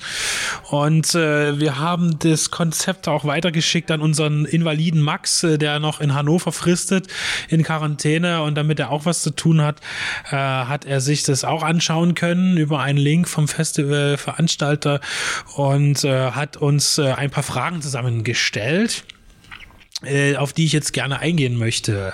Und erstmal gute Besserung an den Max. Ja, natürlich. Und natürlich auch an Stefan. Ne? Also, Ähm, er beginnt hier äh, mit einem Zitat. Ähm, Sucht beginnt mit der Hoffnung, dass etwas da draußen äh, sofort die Leere im Inneren füllen kann. Ne? Das äh, habt ihr ja äh, von äh, Gene Kilborn. Und ähm, die Frage ist äh, zur Einordnung eben für uns und auch für den Zuhörer, äh, was ist die Quintessenz äh, des Wirkens äh, der Mutter von genannten Zitat, also Jean äh, Kilburn, die als Medienpädagogin, äh, Schriftstellerin, Aktivistin, Feministin äh, tätig ist und äh, unter anderem halt Werbung für die äh, Wirkungsweise und gesellschaftliche Rollenbilder äh, anprangert. Ja? Also was ist die Quintessenz des Wirkens? Die Quintessenz von ihrem Wirken, also auf Zitat kann ich jetzt sehr genau eingehen. Ja, aufs genau, Wirken das- erstmal. Äh, genau, also es war tatsächlich so, dass wir für den Film geguckt haben, ich wollte gerne mit einem Zitat enden, um dem Zuschauer äh, so ein bisschen näher zu bringen, in, in welche Richtung ich diesen Film gedacht habe. Er ist relativ abstrakt, er ist sehr surreal und ich wollte den nicht eine Gebrauchsanweisung, deswegen kommt es auch nicht direkt nach dem Film, sondern erst so eine Minute etwa nach dem Film, äh, gegen Ende des Abspanns. Aber da wollte ich dieses, äh, wollte ich ein Zitat haben und da hatte ich länger geguckt, was, was es so zum Thema Abhängigkeit äh, gibt an, an markanten, interessanten Zitaten. Und dann habe ich dieses äh, Zitat von der Jean Kilburn gefunden und habe mich dann erst quasi mit ihr als Person und ihrem Schaffen und wer sie ist und was sie macht, äh, äh, beschäftigt. Das heißt sozusagen, es ist weniger ihr Schaffenswerk, was zu dem Film geführt hat, als dass wir den Film hatten und ich dann gesucht habe, jemand, der, der, der thematisch interessant ist und passt, der, der etwas zu diesem Thema gesagt hat. Ähm, genau. Kommt hier der Weihnachtsmann. Das, das klingt so. ähm, warum interessiert dich das Thema? Ähm, hat der Film einen, naja, wenn mal sehr vorsichtig sein mit dem Begriff, aber autobiografischen Hintergrund oder ist er einfach nur äh, eine Visualisierung ähm, der Funktionsweise vielleicht von Sucht und äh, ihren Folgen? Also ich selber habe das Glück, dass die Suchtmomente, die ich in meinem Leben hatte, im Vergleich zu richtig schlimm abhängigen Menschen, seien es Drogen, Spielsucht, Sexsucht, es gibt ja so viele Themen, ähm, dass es bei mir relativ harmlos war, die Momente, die ich hatte. Aber auf jeden Fall kenne ich dieses Gefühl in der Magengegend, dass man jetzt eine bestimmte Sache unbedingt braucht.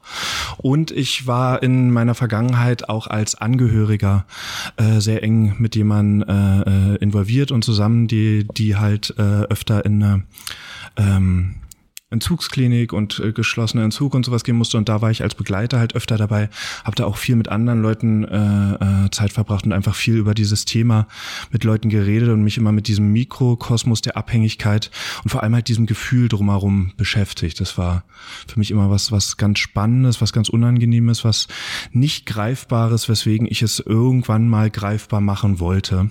Und äh, diese Idee, es greifbar zu machen, ohne zu wissen, was für ein Film das sein könnte, gibt's bestimmt schon seit acht Jahren oder so in meinem Hinterkopf. Und äh, jetzt so vor zweieinhalb Jahren war dann plötzlich die Idee für O. Ach so, siehst du genau. Also ich nenne ihn O, unseren Kurzfilm.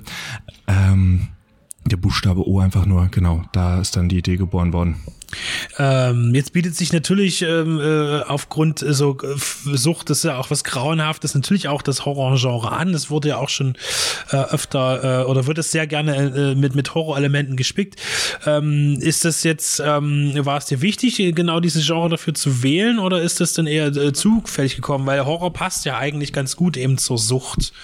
Ähm, ich bin ich bin großer Genre und auch Horror-Fan, habe aber in der Vergangenheit, also ich komme hauptsächlich äh, vom vom professionellen Arbeiten aus dem Musikvideobereich, habe ganz viele Musikvideos seit 2009 äh, gedreht und und arbeite da in dem Bereich und in der Branche.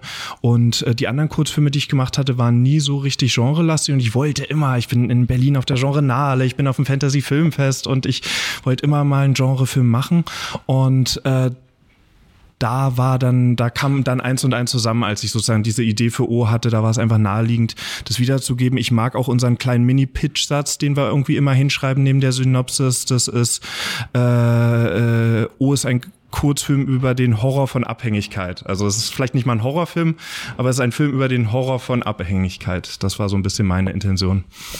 Ich habe den gesehen und ich hatte zwei Bands im Kopf gehabt. Das eine war Tool und das andere war FX Twin. Speziell wegen der, äh, wegen dem Lächeln sozusagen, dem völlig verzerrten, was ihr ja quasi noch mal ein bisschen angeschoben habt in der Postproduktion. Ähm, Oder zumindest wirkt das so.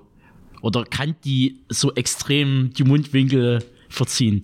Ähm, ich kann ja das Geheimnis mal lösen. Ähm, unsere, unsere Hauptdarstellerin Nadine, die, die, die grinst halt ganz wild. Wenn ihr den Film googelt, werdet ihr Bilder äh, zu dem Film sehen von ihrem Grinsen. Die, die grinst halt die ganze Zeit in dem Film oder sehr viel. Äh, in der allerersten Szene, wenn sie in diese Mauer reinguckt, da haben wir in den letzten paar Frames es minimal ein bisschen länger gezogen, digital. Alle anderen Sachen sind 100% ihr Grinsen. Also wir haben VFX in dem Film, aber äh, dann nicht mehr ihr Grinsen angefasst tatsächlich. Und äh, du hast recht, äh, das Tool-Video kenne ich, das andere kenne ich glaube ich nicht, ähm, aber da habe ich gar nicht bewusst dran gedacht. Aber ich sehe es momentan immer wieder. Äh, jetzt äh, The Sadness habe ich letztes Jahr im Kino gesehen, da gibt's ja auch diese äh, grinsenden Zombie-Wesen und so. Das ist einfach, finde ich, was wahnsinnig Unangenehmes, so ein, so ein starrendes Grinsen, wenn einer äh, jemanden einfach nur anstarrt. Das hat sofort so was Unangenehmes. Nicht unbedingt der schlimmste Horror, aber es hat was sehr Unangenehmes, finde ich. Du hättest jetzt natürlich auch ähm, ganz andere äh, Möglichkeiten der Visualisierung nehmen können äh, für das Thema. Warum hast du dich denn für diesen faszinierenden Kreis oder eben das Loch entschieden, äh, das irgendwie unbedingt von der Protagonistin irgendwie gefüllt werden möchte? Warum gerade das? Die die Idee war da. Die Idee war einfach da, dieses Bild, dass eine Person von der Wand steht und so ein, so ein Loch anstarrt. Das war da und dann habe ich gemerkt, okay, das, da geht es irgendwie um Abhängigkeit und dieses, was plötzlich, wenn dieses Loch weg ist und daraus ist dann aus diesem Mangel von dem Loch, ähm, ist, ist dann irgendwie die Geschichte drumherum entstanden. Ich glaube, es gab nie ein anderes Bild tatsächlich als das Loch, deswegen kann ich das gar nicht. Also es ist dieses, diese innere Leere, dieses, äh, dieses Loch steht für mich so ein bisschen für, ich will nicht zu sehr es verraten, aber es steht schon so ein bisschen für mich für, für, für etwas, was du halt nie komplett ausfüllen kannst. Also es passiert ja auch immer wieder in dem Film, dass sie es versucht, versucht, versucht und immer mehr äh, emotionale Hüllen fallen, bis, bis sie dann irgendwie anfängt, die Löcher am eigenen Körper irgendwie wahrzunehmen und, und einfach gar nicht mehr diesem, diesem, diesem Horror entfliehen kann. Ja. Du hattest ja auch beim Q&A schon den Florian als den Lochmacher so ein bisschen vorgestellt. Der, der, da kommst Meister du nicht mehr der raus. Locher. Meister das, der Löcher das war der Satz gesagt, beim Q&A. Ja. ja. aber das, den Satz möchte ich bitte in diesem Podcast hören. Ich darf, ich kann nie wieder auf dem Hardline Filmfestival auftauchen. Nie wieder auf irgendeinem Filmfestival richtig, auftauchen. Ja, nachdem ich diesen Titel geerntet habe. Ja. Ähm, das steht jetzt fest in der Biografie drin. Das tut mir oh, leid. Das ist jetzt dein James Bond. So. Darauf wirst du immer wieder gemünzt werden. Ähm, wie ist denn, ähm, äh, warst du den, hast du den gesamten Prozess des Drehens auch mit begleitet? Warst du dabei? Kannst du uns sagen, wie äh, zeitaufwendig war die Produktion hier äh, direkt beim Drehen? Also äh, auch Corona geschuldet ähm, gab es ja durch äh, Dominik und äh, der fantastischen Kamerafrau und äh, Nadine äh, eine Prävisualisierung. Die haben alle Shot für Shot alles äh, mit, mit einfachsten Mitteln vorgedreht und hatten dann sozusagen eine Videoshotlist, an die sie sich sehr konkret am Set selber langhangeln konnten. Und ich war im Vorfeld äh, im Gespräch, Dom, äh, Dominik und ich, wir pitchen uns immer gegenseitig unsere Ideen und lesen unsere Skripte und unterstützen uns da. Und dann äh, erinnere ich mich, hatte er davon berichtet und ich fand das sehr, sehr spannend und interessant, auch weil ich äh, selber gerade an einem Autobiografie, also nicht meine Autobiografie, aber einem, einem, einem Thema schreibt über einen ehemaligen Obdachlosen, der auch aufgrund seiner Alkoholabhängigkeit äh, in die Obdachlosigkeit gerutscht ist. Von daher war mein der der Weg zum zum Thema Sucht auch bei mir oder das, das war auch schon ein Trigger auf jeden Fall. Und dann äh, während der Prävisualisierung war ich raus, weil ich selber mit meinem Kurzfilm zu tun hatte und ähm, dann erinnere ich mich an den Anruf, so wie es auch gestern auf der Bühne schon sagte, äh, äh wo Dominik irgendwie gefragt hat, Flo, kannst du mir meine Mauer bauen? Und ich war so, äh, warte, was, was, was? Und ab da war ich dann äh, sehr tatkräftig involviert in Location-Suche, in, in Set-Construction, also auch dieses Mauerstück, wo dieses Loch in der Wand ist, äh, haben, haben wir zusammengebaut äh, und ähm, ähm, dann vor Ort ähm, Regieassistent, Aufnahmeleitung bis hin zu Schnittassistenz. Also es war eine sehr, sehr enge, intensive, aber sehr produktive und, und schöne Zusammenarbeit, ja. ähm, äh, Max fühlte sich irgendwie visuell an The Ring erinnert. Ich meine, das ist ja natürlich äh, auch irgendwie klar, äh, ein O, ein Kreis. Ähm, ist das tatsächlich irgendwie mal im Kopf gewesen, äh, dass das irgendwie damit in Verbindung gebracht werden könnte oder ähm, dass da jemand sagen könnte, ja, das ist irgendwie, kommt mir bekannt vor.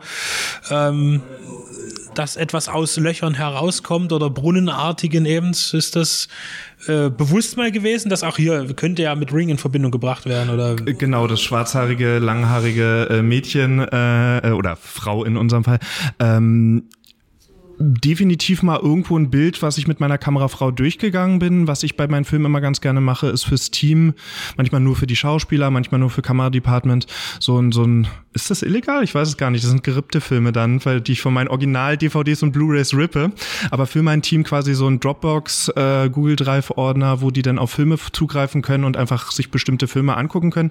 Da war Ring jetzt nicht dabei, aber ich verstehe es. Ich habe auch viel, äh, äh, falls ihr euch im Manga-Bereich auskennt, äh, Junji Ito gestern gehört als Reaktion, äh, der der Manga und auch Verfilmungen äh, hat, die, die sehr intensive Kurzgeschichten. Da gibt's Uzumaki als Kurzgeschichte, wo, wo eine Frau oder ein ganzes Dorf von so einer Spirale emotional gefangen ist. Äh, das sind Sachen, die ich dann so bei der Recherche entdeckt habe, aber die nicht äh, unbedingt visuell beeinflussend waren. Die, die stärksten, die prägendsten Sachen, glaube ich, wo meine Kamerafrau und ich und auch unsere Beleuchterin äh, ganz stark hinterher waren, waren tatsächlich äh, David Lynch Eraserhead, ähm, Roman Polanski Ekel oder Repulsion und tatsächlich, was ich immer sehr lustig finde, ist, wir, ich habe äh, das Original Tanz der Teufel, Evil Dead, habe ich in Schwarz-Weiß farbkorrigiert.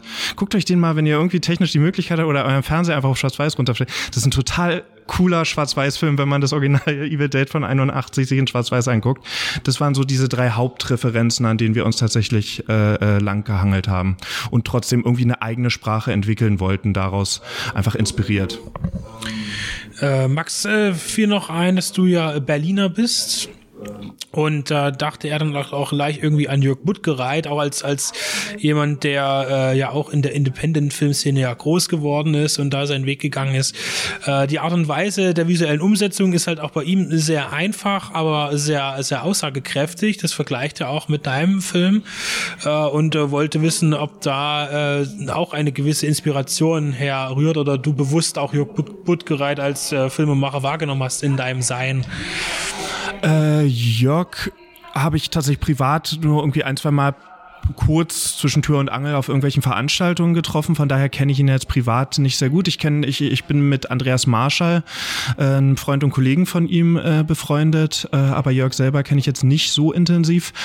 Ähm, habe tatsächlich erst in letzter Zeit so seine, äh, äh, seine Filme nachgeholt. Also ich kannte natürlich sein German Angst-Segment, äh, aber Nekromantik kannte ich halt immer nur als das Poster und den Titel und habe ich, glaube ich, erst dieses oder letztes Jahr nachgeholt. Äh, seine, seine, da gibt's so eine schöne britische vier äh, Blu-Rays äh, Box mit Schramm, den beiden Nekromantik-Teilen und noch irgendein Film, der mir gerade nicht einfällt. Todesking, genau, genau. Da habe ich sie nachgeholt ähm, und, und war halt fasziniert, was er gemacht hat, was er sich sich getraut hat. Ich lese natürlich viel von ihm, wenn er irgendwie in der Deadline und so immer seine, seine Sachen schreibt und postet. Ich finde ihn als Autoren und als Film, ist es dann Filmwissenschaftler? Ich glaube, als Filmwissenschaftler oder er, er Kommentator macht, von Filmen. Er macht filmwissenschaftliche Arbeit. Wenn du genau. Dokumentarfilme über Monsterfilme drehst, ja, ist das ja stimmt. schon eine Aufarbeit. Also da, da finde ich ihn, da finde ich ihn äh, besonders interessant, eloquent und, und, und, und spannend. Und genau, seine Filme sind seine eigenen Werke also die Person ist sehr, sehr präsent in meinem Leben und meinem Bewegen in der Genrebranche. Seine Werke bis, bis vor kurzem tatsächlich äh, noch nicht so sehr. Final fragt Max an, wann denn das nächste Musikvideo von äh, Rapper Contra K kommt äh, von dir. Äh, versehen mit einem Zwinker-Smiley. Und ähm, äh, wie sehen deine nächsten Filmprojekte aus? Gibt es was? Äh, oder wenn es jetzt noch nichts Direktes gibt, gibt es einen Wunsch? Ähm, ja, zwei, zwei schöne Fragen. Ich gehe mal auf äh, beide ein. Ähm, ich habe sehr, sehr viel, ja, ich habe um die 60 Musikvideos in den letzten 10, 12 Jahren gedreht. Genau, da war Contra K bei. Allerdings, die Contra K-Sachen sind wirklich, von daher auch der Swinker-Smiley, sind schon länger her. Äh, das war, bevor er seinen Sony-Deal hatte. Das kenne ich bei manchen Künstlern, kann man dann zum Major-Label mitgenommen werden, bei anderen nicht. Äh, da hat es damals nicht geklappt, aber das waren äh, vier oder fünf sehr, sehr schöne Musikvideos, die wir damals für sehr wenig Geld gemacht haben. Ich habe großen Spaß an Musikvideos, habe aber so auch in den letzten vier, fünf Jahren gemerkt, ich will Geschichten mit Schauspielern erzählen. Ich habe ja gestern auch beim Q&A kurz erzählt, dass ich eine Schauspielgruppe jetzt seit mehreren Jahren in Berlin leite und äh, da einfach wirklich diese Skills, die davor im Musikvideobereich sehr, sehr zu kurz kamen, halt versuche aufs Schärfste zu, zu tunen, was mich dann quasi auch zum aktuellen Projekt, was als nächstes kommt, äh, führt. Das ist ein Spielfilm, Aphasie, den haben wir schon abgedreht. Äh, parallel, äh, fast parallel zu O. Deswegen ist er jetzt auch noch nicht fertiggestellt, weil ein Spielfilm ein bisschen länger dauert natürlich als so ein 15-minütiger Film. Ähm, ja, das ist ein super spannendes Projekt, wo ich mich halt einfach wirklich in der Schauspielführung mal herausfordern wollte, wo Flo auch wieder äh, mit äh, tatkräftig am Start war in den ähnlichen Departments und darüber noch 10.000 andere Sachen von Holzhacken und Kamine befüllen und äh, Schauspieler alles, vom, ja. vom Bahnhof abholen ja. und, und alles, was man halt so im Indie-Bereich macht. Also im letzten Jahr hat Florian mir so sehr überall den Rücken freigehalten. Und äh, genau, äh, tatsächlich, wenn Aphasie durch ist, äh, hoffe ich und plane ich einen äh, Genrefilm zu machen, der nicht ganz so dauersurreal ist. Ich glaube, diese Intensität, die O hat, die kannst du nicht permanent über 90 Minuten strecken, aber der Toner von der Tonalität wahrscheinlich eher in diese Richtung geht. Da ist der Arbeitstitel seit vielen Jahren, ich glaube, da findet man sogar Pitches von mir auf der Berlinale von vor drei Jahren oder vier Jahren oder so online. Äh, Lust oder Last heißt der, heißt der Film, genau. Äh, Florian, jetzt bist du ja aber auch nicht nur äh, hilf, äh, hilfreich, äh, sondern bist ja auch selber äh, Filmemacher, wenn ich es richtig verstanden ja. habe. Ja. Was äh, kannst du denn jetzt noch zum Abschluss, was steht bei dir an? Kannst du uns was Tolles berichten, was deine Projekte sind zurzeit und was kommt? Ich meine, jetzt, jetzt ist die Zeit, time to shine. Ich habe, wie gesagt, ähm, kurz vor dem Dreh von O mein Debüt-Kurzfilm auch ähm, abgedreht und der befindet sich auch jetzt äh, auf Festivalreise. War da jetzt leider noch nicht so erfolgreich, aber das ähm, ja, ist jetzt auch äh, großes Learning für mich, äh, ähm, wie, wie man sich an die Festivals wendet etc., sich selbst ähm, in die Bereich zu promoten und zu verkaufen. Ähm, zudem äh, ähm, Der Film heißt Secure. ist das auch ein genre-thematischen ja, Bereich? Ja, ja, nicht so sehr genremäßig wie O. Also das ist eher äh, ein, ein ein poetischer, postapokalyptischer äh, äh, Schwarz-Weiß-Film im, im ausgestorbenen Berlin und geht um einen, einen blinden Maler, der für seine im Koma liegende Frau ähm, die Heilung sucht. Das sehr, ist sehr. keine Story für einen Kurzfilm, wie ich finde. Aber es funktioniert wahnsinnig gut. Für, das ist ein zehnminütiger Film und, und was der da alles drin hat, er wirkt nicht vollgestopft, sondern er funktioniert wahnsinnig gut in der Intensität und der Kürze der Zeit. Super beeindruckendes Ding. Vor allem, er hat wirklich alles alleine gemacht. Das war so auf dem Höhepunkt von Corona. Wo ein Schauspieler absolut, vor der Kamera. Genau, und ich habe alles hinter der Kamera gemacht. War so auch nicht geplant und ist aber viel besser geworden als gedacht. Ich denke irgendwie gerade an Luc Besson und äh, der letzte Kampf irgendwie kommt mir da in den Sinn. Ja, ja. Genau, und zudem äh, habe ich schon seit langer Zeit auch mit äh, äh, der Hauptdarstellerin von, von O, mit meiner besten Freundin Nadine, ähm, die als Co-Autorin bei meinem Zayn-Projekt, an dem ich schon seit sehr vielen Jahren schreibe, äh, äh ähm, das ist so ein, so ein Never-Ending-Project, an dem wir immer wieder feilen und arbeiten. Und ähm, derzeit ist auch mein äh, Debüt-Langfilmskript in, in Arbeit. Also einige Projekte auf dem Tisch. Ja da freuen wir uns auf jeden Fall von beiden in Zukunft zu hören. Äh, vielen Dank äh, für die Zeit, äh, für dieses Interview zu deinem Film, äh, Dominik, der hier äh, doch, denke ich, erfolgreich gelaufen ist, zumindest nach der Publikumsreaktion äh, zu beurteilen. Und was ich auch so selber gehört habe, was ich selber denke über den Film. Und äh, ja, wünsche euch beiden sehr viel Erfolg und dass da noch große Dinge kommen und dass auch für euch dann der, der Markt irgendwann für einen guten, schönen äh, Langfilm offen steht äh, mit einem Thema, das euch bewegt und das dann auch uns hoffentlich bewegen wird. Vielen Dank. Vielen, vielen lieben Dank, ja. Und wünsche euch noch eine schöne Zeit hier auf dem Hardline Film Festival. Und wir sehen uns vielleicht später noch auf ein Getränk und ein Wir Fleisch. sehen uns an der Bar, würde ich auch ja, gerne sagen. Sehr, sehr gerne. Bis später. Ja. Danke. Dankeschön. Danke.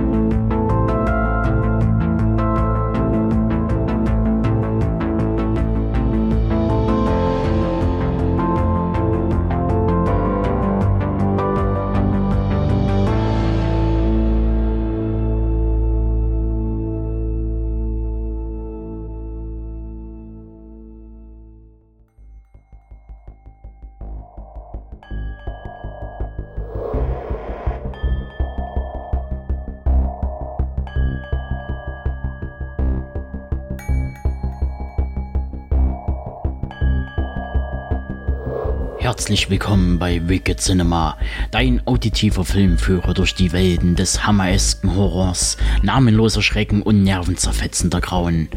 Hier auf Deep Red Radio.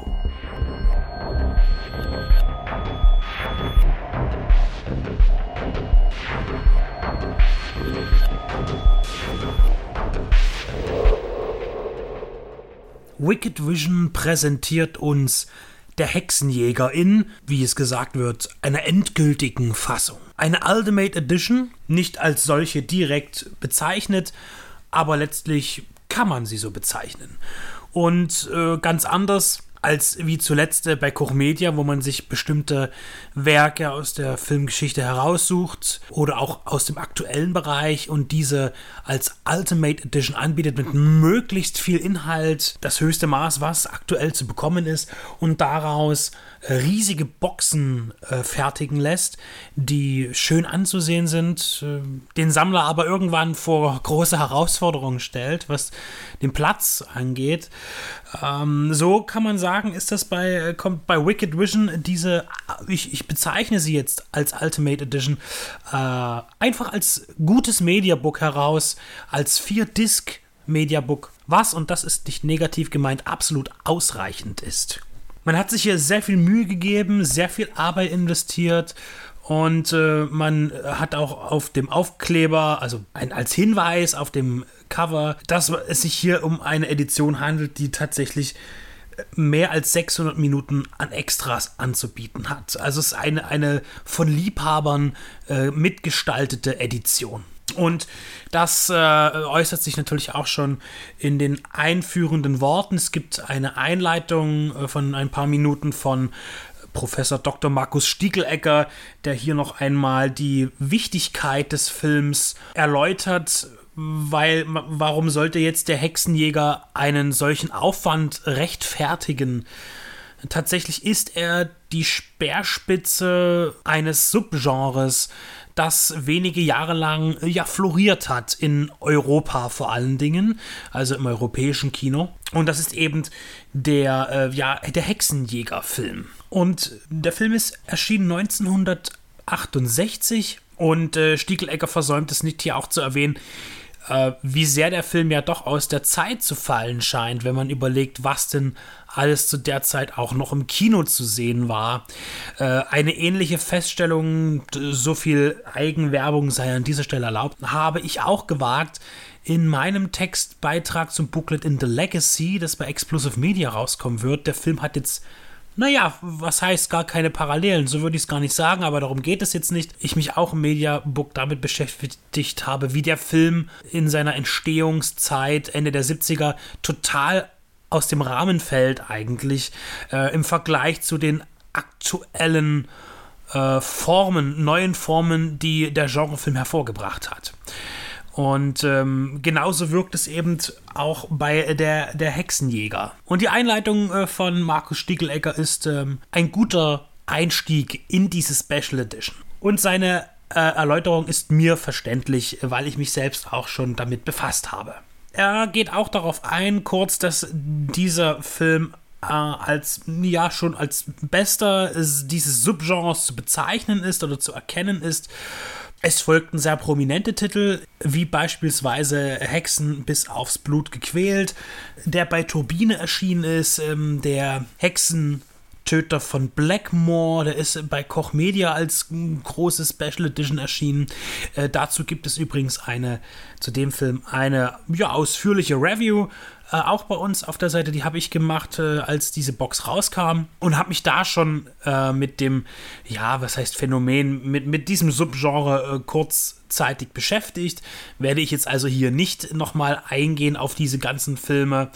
Äh, aber natürlich muss ich auch hier jetzt sagen, mein, mein absoluter Favorit ist ja der tschechoslowakische äh, Film Hexenhammer von 1969, der für mich auch der anspruchsvollste ist, inhaltlich als auch visuell. Der ist übrigens bei Ostalgica herausgekommen in einer annehmbaren Blu-ray-Edition. Und wo das Wort Hexenhammer eben fällt, also das äh, Maleus äh, Maleficarum, das ist eben dieses besagte Buch, das äh, findet man auch in der Anleitung von Stickelegger, da liegt es da im Laub, ist das Werk, worauf sich ja diese Hexenverfolger gerne gestützt haben. Das ist äh, eine Publikation äh, des äh, Inquisitors äh, Heinrich Kramer. Und das ist Ende des 17. Jahrhunderts erschienen und war eben in der Szene der, ja, der Folternden äh, und Ermittelnden, ähm, ja, der, der, das Wortspiel lasse ich aus, äh, nicht aus, äh, der Hammer. ja, also darauf beruht jetzt auf der, der tschechoslowakische Titel äh, und eben dieses Buch äh, ist die Grundlage für, für diese ganze, für, für diese Sinnlosigkeit. Man muss es auch nochmal sagen, in dem Film, äh, um den es jetzt eben geht, der Hexenjäger, äh, wenn es kein, kein, kein, kein Drama wäre, dann wäre es halt eine Komödie, weil äh, immer wieder diese, wie Menschen darauf kommen, sich gegenseitig der Hexerei zu bezichtigen. Und sie haben sich die geheimen Zeichen des Satans gezeigt. Äh, und sie haben mit Katzen geredet. Und äh, ja, also das war ja eine ganz düstere Zeit und ähm, die Sinnhaftigkeit, dass das damals kein Mensch auf die Idee gekommen ist in der Öffentlichkeit, also in der, in der Ebene, wo man das sagen konnte, ja, also dass das ein, ein nieder, niederer Bauer äh, natürlich die Klappe hält äh, und sagt, das ist doch alles Schwachsinn, was die da machen, die katholische Kirche und jeder, die glauben, zu ihr zu gehören. Das ist ja albern. Aber dass das in der Gesellschaft so angenommen wurde, aus Angst, äh, selbst bezichtigt zu werden, das ist schon ziemlich krass. In der Hexentöter von Blackmore wurde ja eine historische Person äh, verwendet, äh, um das Gräuel darzustellen, und zwar George Jeffreys, den äh, Bloody Judge. Äh, und jetzt, der ist ja 1645 geboren und äh, zwei Jahre später gestorben ist Matthew Hopkins. Und um den geht es in äh, Der Hexenjäger. Er ist in dem Fall hier die historische Figur, ähm, der Witchfinder General. So ist auch der Originaltitel des Films Der Hexenjäger. Und ähm, hier muss man jetzt auch wieder sagen, die, die Figur wurde eben einfach nur herausgegriffen, weil sie irgendwie existent war und für diese Hexenverfolgung steht in der Historie.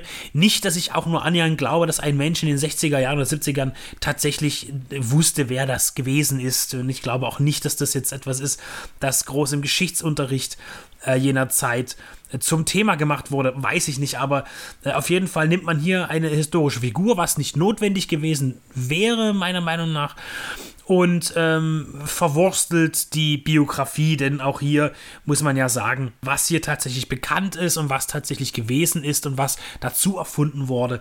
Da gibt es bestimmt sehr viele Diskrepanzen. Auch um sein Ende, so weit gehe ich jetzt schon, äh, auch dass das Ende von Matthew Hopkins in diesem Film dargestellt wird, ähm, deckt sich nicht mit dem, was äh, Historiker mutmaßen, was tatsächlich passiert ist, nämlich dass ihm die äh, Tuberkulose hinger hingerichtet hat, äh, sondern es gibt dann auch noch die Legende, dass er selbst der Hexerei bezichtigt wurde äh, und dann eben äh, recht schnell auch aus dem Leben gebracht wurde, äh, aufgrund, dass er eine, eine Hexer gewesen sein soll. Äh, und im Film bietet man jetzt nochmal ein anderes Ende an. Wir sehen äh, Vincent Price als der Hexenjäger in Begleitung seines Folterknechts John Stern die reisen so durchs Land, ganz, ganz romantisch und äh, gehen von Ort zu Ort und lassen sich da erzählen, wer denn jetzt hier von, vom Teufel besessen ist und mit Hexen im Bunde steht. Dann foltern die da äh, also rum und finden das halt raus äh, unter Folter und dann richten sie jemanden hin. Äh, und so geht das die ganze Zeit. Ähm, die Ähnlichkeit zu der Hexentöter von Blackmore und dem äh, Bloody Judge, äh, George Jeffreys, die finde ich hier sehr deutlich. Der Hexentöter von Blackmore kam zwei Jahre später, glaube ich, also so in der Drehe, die waren relativ gehäuft. In, innerhalb von fünf Jahren kamen so sehr prägnante Titel dann raus zu dem Thema. Und hier geht es eben auch darum, dass dieser Hexenjäger als frommer Mann dargestellt wird. Also er, er stellt sich selbst als frommer Mann dar, als er neben seinen äh, Folterknecht John herreitet und der hier irgendwas erzählt, regt er sich halt auch über dessen Unflat auf und dass er mit Huren äh, umgeht im, im Wirtshaus und sich besäuft. Und das gehört sich ja nicht. Und wenig später sehen wir dann eben aber, wie äh, noch viel, auf viel schlimmere Weise ähm, Matthew Hopkins äh, die, die Ziehtochter eines zum, zur Hexerei bezichtigten äh, verführt und erpresst zum Sexualakt. Und äh, ja, das ist eine Vergewaltigung. Das heißt, er sucht dann auch sein sexuelles Ausleben äh, und tut es durch seine Macht, die er hat, und durch Druck erzwingen äh, bei jungen Frauen, äh, denen er dann auch unter Falschzeugnis abzulegen eben irgendwas verspricht, ähm, den, äh, den geliebten Verwandten äh, ja doch nicht zu verurteilen. Der Film macht für mich, also er ist ja recht kurz von Spielzeit. Er geht unter 90 Minuten, zeigt eine sehr straffe Erzählung. Das tut dem Film auch sehr gut, hat keine Längen äh, und bringt da auch viel unter. Es geht nicht nur eben um den Hexenjäger, sondern auch um ein junges Paar. Und zwar Richard und Sarah, die lieben sich, sind noch nicht verheiratet. Er ist bei der Armee. Wir befinden uns im Jahr 1645, es ist Bürgerkrieg. Er ist eben im, im Lande unterwegs, um für seine Seite zu kämpfen. Und die beiden erhalten dann bei, bei einem äh, ja, Fronturlaub äh, die Erlaubnis des, des Ziehvaters von Sarah, die Erlaubnis zu heiraten. Äh, das ist toll und dann äh, haben die beiden auch eine Liebesnacht.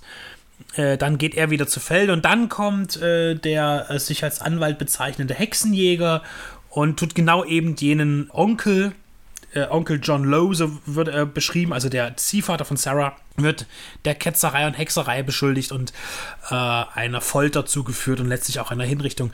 Und sie ist es, an der sich Hopkins vergeht.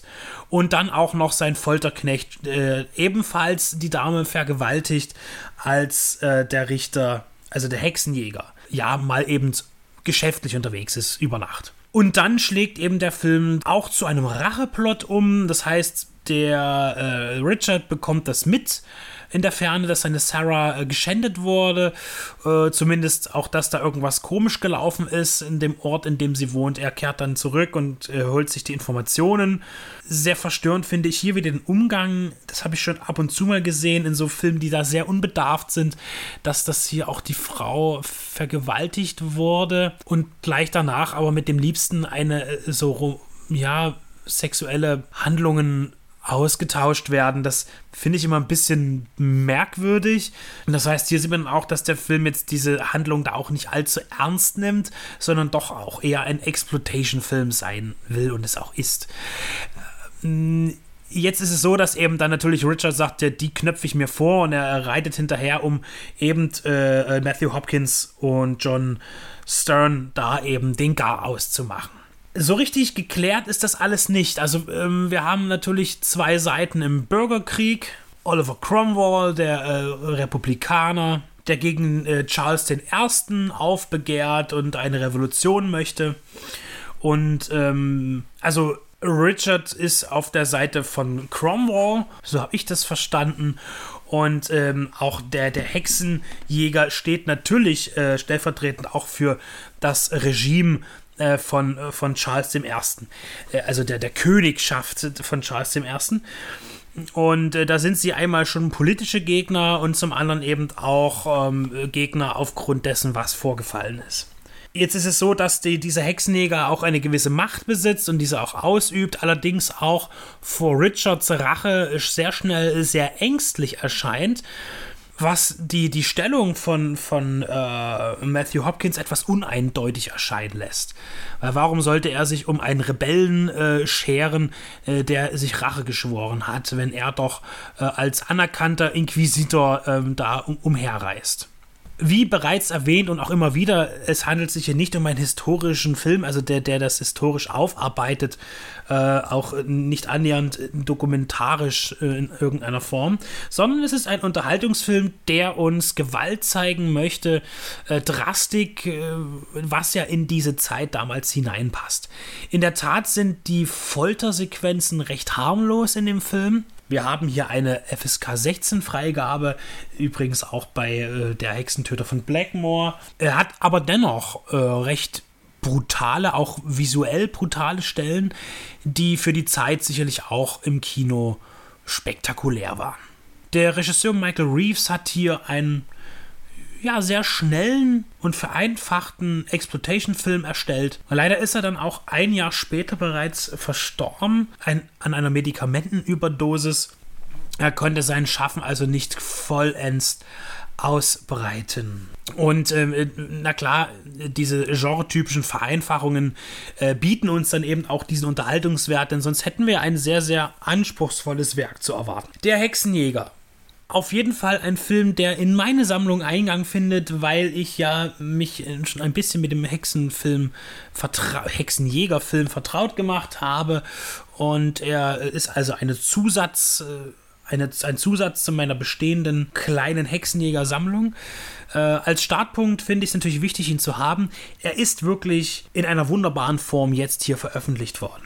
Das Bonusmaterial, das erstreckt sich ja, äh, ähm, das, das kann man ja an, an fünf äh, Händen nicht abzählen, was hier kommt. Es gibt natürlich äh, verschiedene Schnittfassungen des Filmes. Äh, wir haben mehrere Audiokommentare.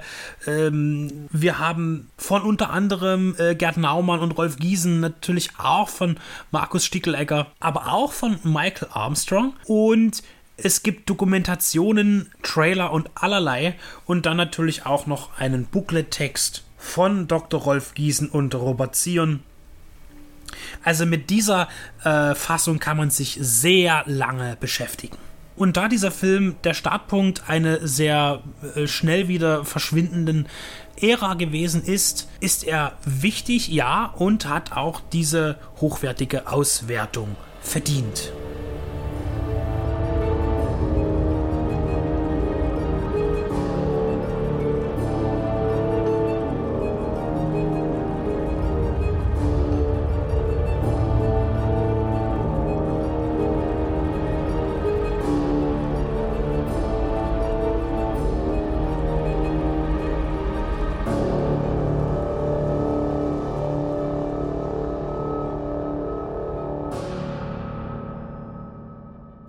Ich und Leo sitzen hier gemeinsam und haben einen Film geschaut. Und zwar ein Film, der zu, bei mir zu den Filmen gehört, die eine gewisse Aura haben. Äh, Filme, die nicht so auf dem Schirm sind, weil sie irgendwie nirgendwo auftauchen als haptisches Medium. Man findet sie nirgendwo auf DVD oder Blu-ray. Äh, sie tauchen dann im Netz auf äh, mit dubiosen Preisen, gebrauchte DVDs für 50 Euro plus und so weiter äh, und ähnliche Sachen. Und äh, solche Filme haben halt immer so ein, ein, eine besondere Wirkung. Man hat sie noch nicht gesehen und man, äh, man wünscht sich, dass sie da auch wirklich gut sind. Und manchmal wird man eben dann doch enttäuscht. Äh, bei mir zuletzt war das zum Beispiel bei Alamo Bay der Fall gewesen mit Ed Harris und eine Geschichte über Rassismus in den USA der äh, nicht schlecht ist, aber mich letztlich doch nicht so abgeholt hat, weil das lange Warten auf den Film, das, das tut ja auch die Erwartung irgendwie nochmal aufstapeln immer mehr und man guckt immer mal, gibt es den jetzt mal irgendwie? Äh, und das kann natürlich gefährlich sein. Und genauso ist es jetzt auch mit dem Film und nicht ungefähr, den wir gesehen haben. Er ist als ganz anders, als ich ihn mir vorgestellt habe, nicht unbedingt schlecht, aber er war ganz anders, wir gehen da gleich drauf ein. Und zwar ist das Eisstation Zebra äh, von John Sturges äh, nach einem Roman von äh, Alistair MacLean. Und äh, warum ist das jetzt für uns so interessant? Gerade weil wir uns ja auch vorbereiten auf einen Audiokommentar, den wir für Explosive Media machen werden. Auch mit Booklet, äh, Mediabook wird erscheinen. Das Mörderschiff ebenfalls eine Verfilmung eines Romans von Alistair MacLean, dieser schottische Autor, der äh, zu seiner Lebt- und Wirkzeit zu den äh, erfolgreichsten zeitgenössischen äh, Autoren überhaupt gehörte, mit mehr als 30 Millionen verkauften Büchern weltweit und der sich hauptsächlich auf Agenten und Kriegs- und Thriller-Geschichten äh, konzentriert hat.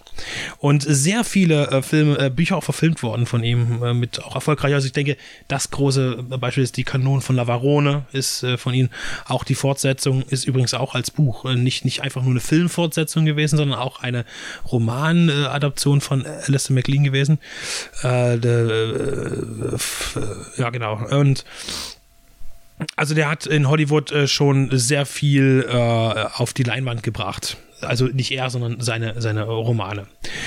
Und äh, wir haben uns eben Eisstation Zebra angeschaut, auch ein Film, der jetzt, wo ich nochmal wieder recherchiert habe, tatsächlich auch schon zu bekommen ist, zu einem solideren Preis. Aber es ist immer ein bisschen gefährlich, dann für 15 oder für 20 Euro eine DVD zu kaufen, äh, von der man gebraucht ja, äh, von einem Film, äh, wo man dann vielleicht noch enttäuscht wird und man, aber das weiß man natürlich erst hinterher. Äh, jetzt habe ich ihn gesehen, wir haben ihn gesehen und äh, für uns ist das ja auch eine Bildungsgeschichte für unseren kommenden Audiokommentar und wollen jetzt ein bisschen darüber sprechen. Mit was wollen wir anfangen, Leo? Ja, erstmal damit, dass der Film eigentlich das äh, Unterwasserseeboot Tiger heißen müsste, denn zwei Drittel des Films spielen in einem U-Boot Und das ist gleichzeitig auch die Stärke des Films, denn die Trickaufnahmen, wenn wir das U-Boot ähm, aufsteigen oder absinken sehen im Meer, wenn wir es unter der, dann gegen zum Ende des Films, unter der Eisdecke sehen oder wie es sich durch die Eisdecke durchbricht, ähm, das sind dann, gerade das Durchbrechen sind dann schöne, schöne Studioaufnahmen, aber vor allem die Miniaturaufnahmen, wenn wir das U-Boot im Ganzen sehen, sind sehr gelungen. Da ist die Oberfläche des U-Boots und auch, wie man das, das äh, Umgebende Wasser dargestellt hat, mit den kleinen Blasen oder so leicht neblig, ist sehr gelungen bis zu dem Punkt, dass man gar nicht bemerkt, dass es Trickaufnahmen sind und ich immer mal gedacht habe, das sieht aber aus wie echt. Und man hat auch schöne Kameraperspektiven gewählt und äh, nicht umsonst war äh, ja als Station Zebra auch in dieser Kategorie zumindest, denn wir werden später auch sagen, dass inhaltlich doch etwas zu wünschen übrig lässt, äh, zumindest technisch auch für renommierte Preise nominiert. Ja, klar, visuelle Effekte und Kamera waren bei den Oscars nominiert 1969. Aber da hat es nicht gereicht, da haben andere gewonnen. Ähm, es ist eine Großproduktion von MGM. Äh, man hat ähm, mit Cinerama gedreht. Äh, man hat eine schöne zweieinhalb Stunden. Das ist immer diese Zeit. Äh, das sind die meisten diese Prestige-Filme gingen immer immer um die zweieinhalb Stunden. Äh, wir haben Rod, äh, Rock Hudson als Hauptdarsteller, der den äh, den James Faraday spielt, Ernest Borgnine als ständiger Nebendarsteller, der in solchen großen Produktionen auch immer auftrat, äh, als übergelaufener äh, Russe äh, zu sehen, äh, Boris äh, Waslow. Ja, als er den Film betritt, seine Figur kommt, das ist eigentlich so ein schönes auf, schöner auflockernder Moment, denn er bringt irgendwie doch so ein bisschen Pep, irgendwie so ein bisschen Humor rein. Er spielt einen Russen, äh, da kann man jetzt äh, denken, was man will drüber, ähm, aber das, er bringt da auf jeden Fall ein bisschen Schwung in die Geschichte, denn sonst ist das, ist Rock Hudson doch auch eher ein recht statischer Protagonist hier.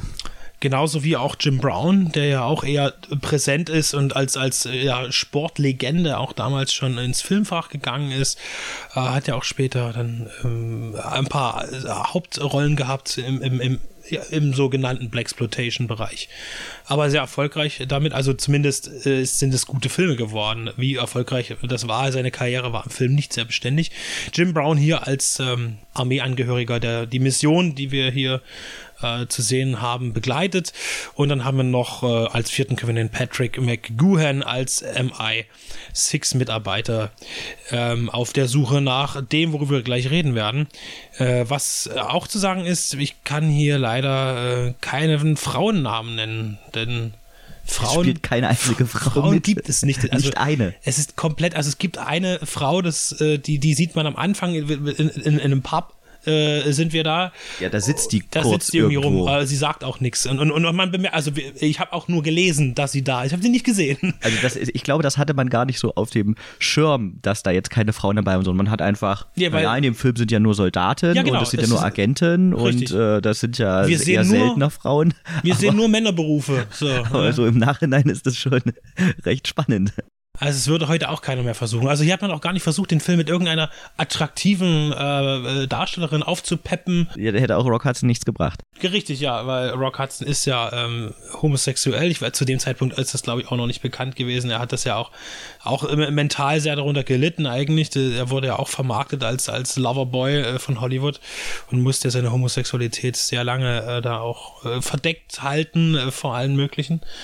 Ähm, insofern, ja, ein, ein Film ohne Frauen ist für Rock Hudson nun kein Problem, aber ähm, ganz im Gegenteil, wenn man, wenn man beispielsweise äh, was der Himmel erlaubt sieht, äh, den äh, möchte ich einfach nur, weil Rock Hudson mitspielt äh, und äh, das Thema Frauen da auch wichtig ist, äh, empfehlen. Und wenn man den dann sieht, wo es ja um eine Liebesbeziehung geht äh, und man weiß, dass er eigentlich homosexuell ist, ist er ein sehr guter Schauspieler. Also das äh, muss man dazu sagen. Also wobei diese große äh, schauspielerische Leistung kommt jetzt in dem Film nicht unbedingt vor. Geht so.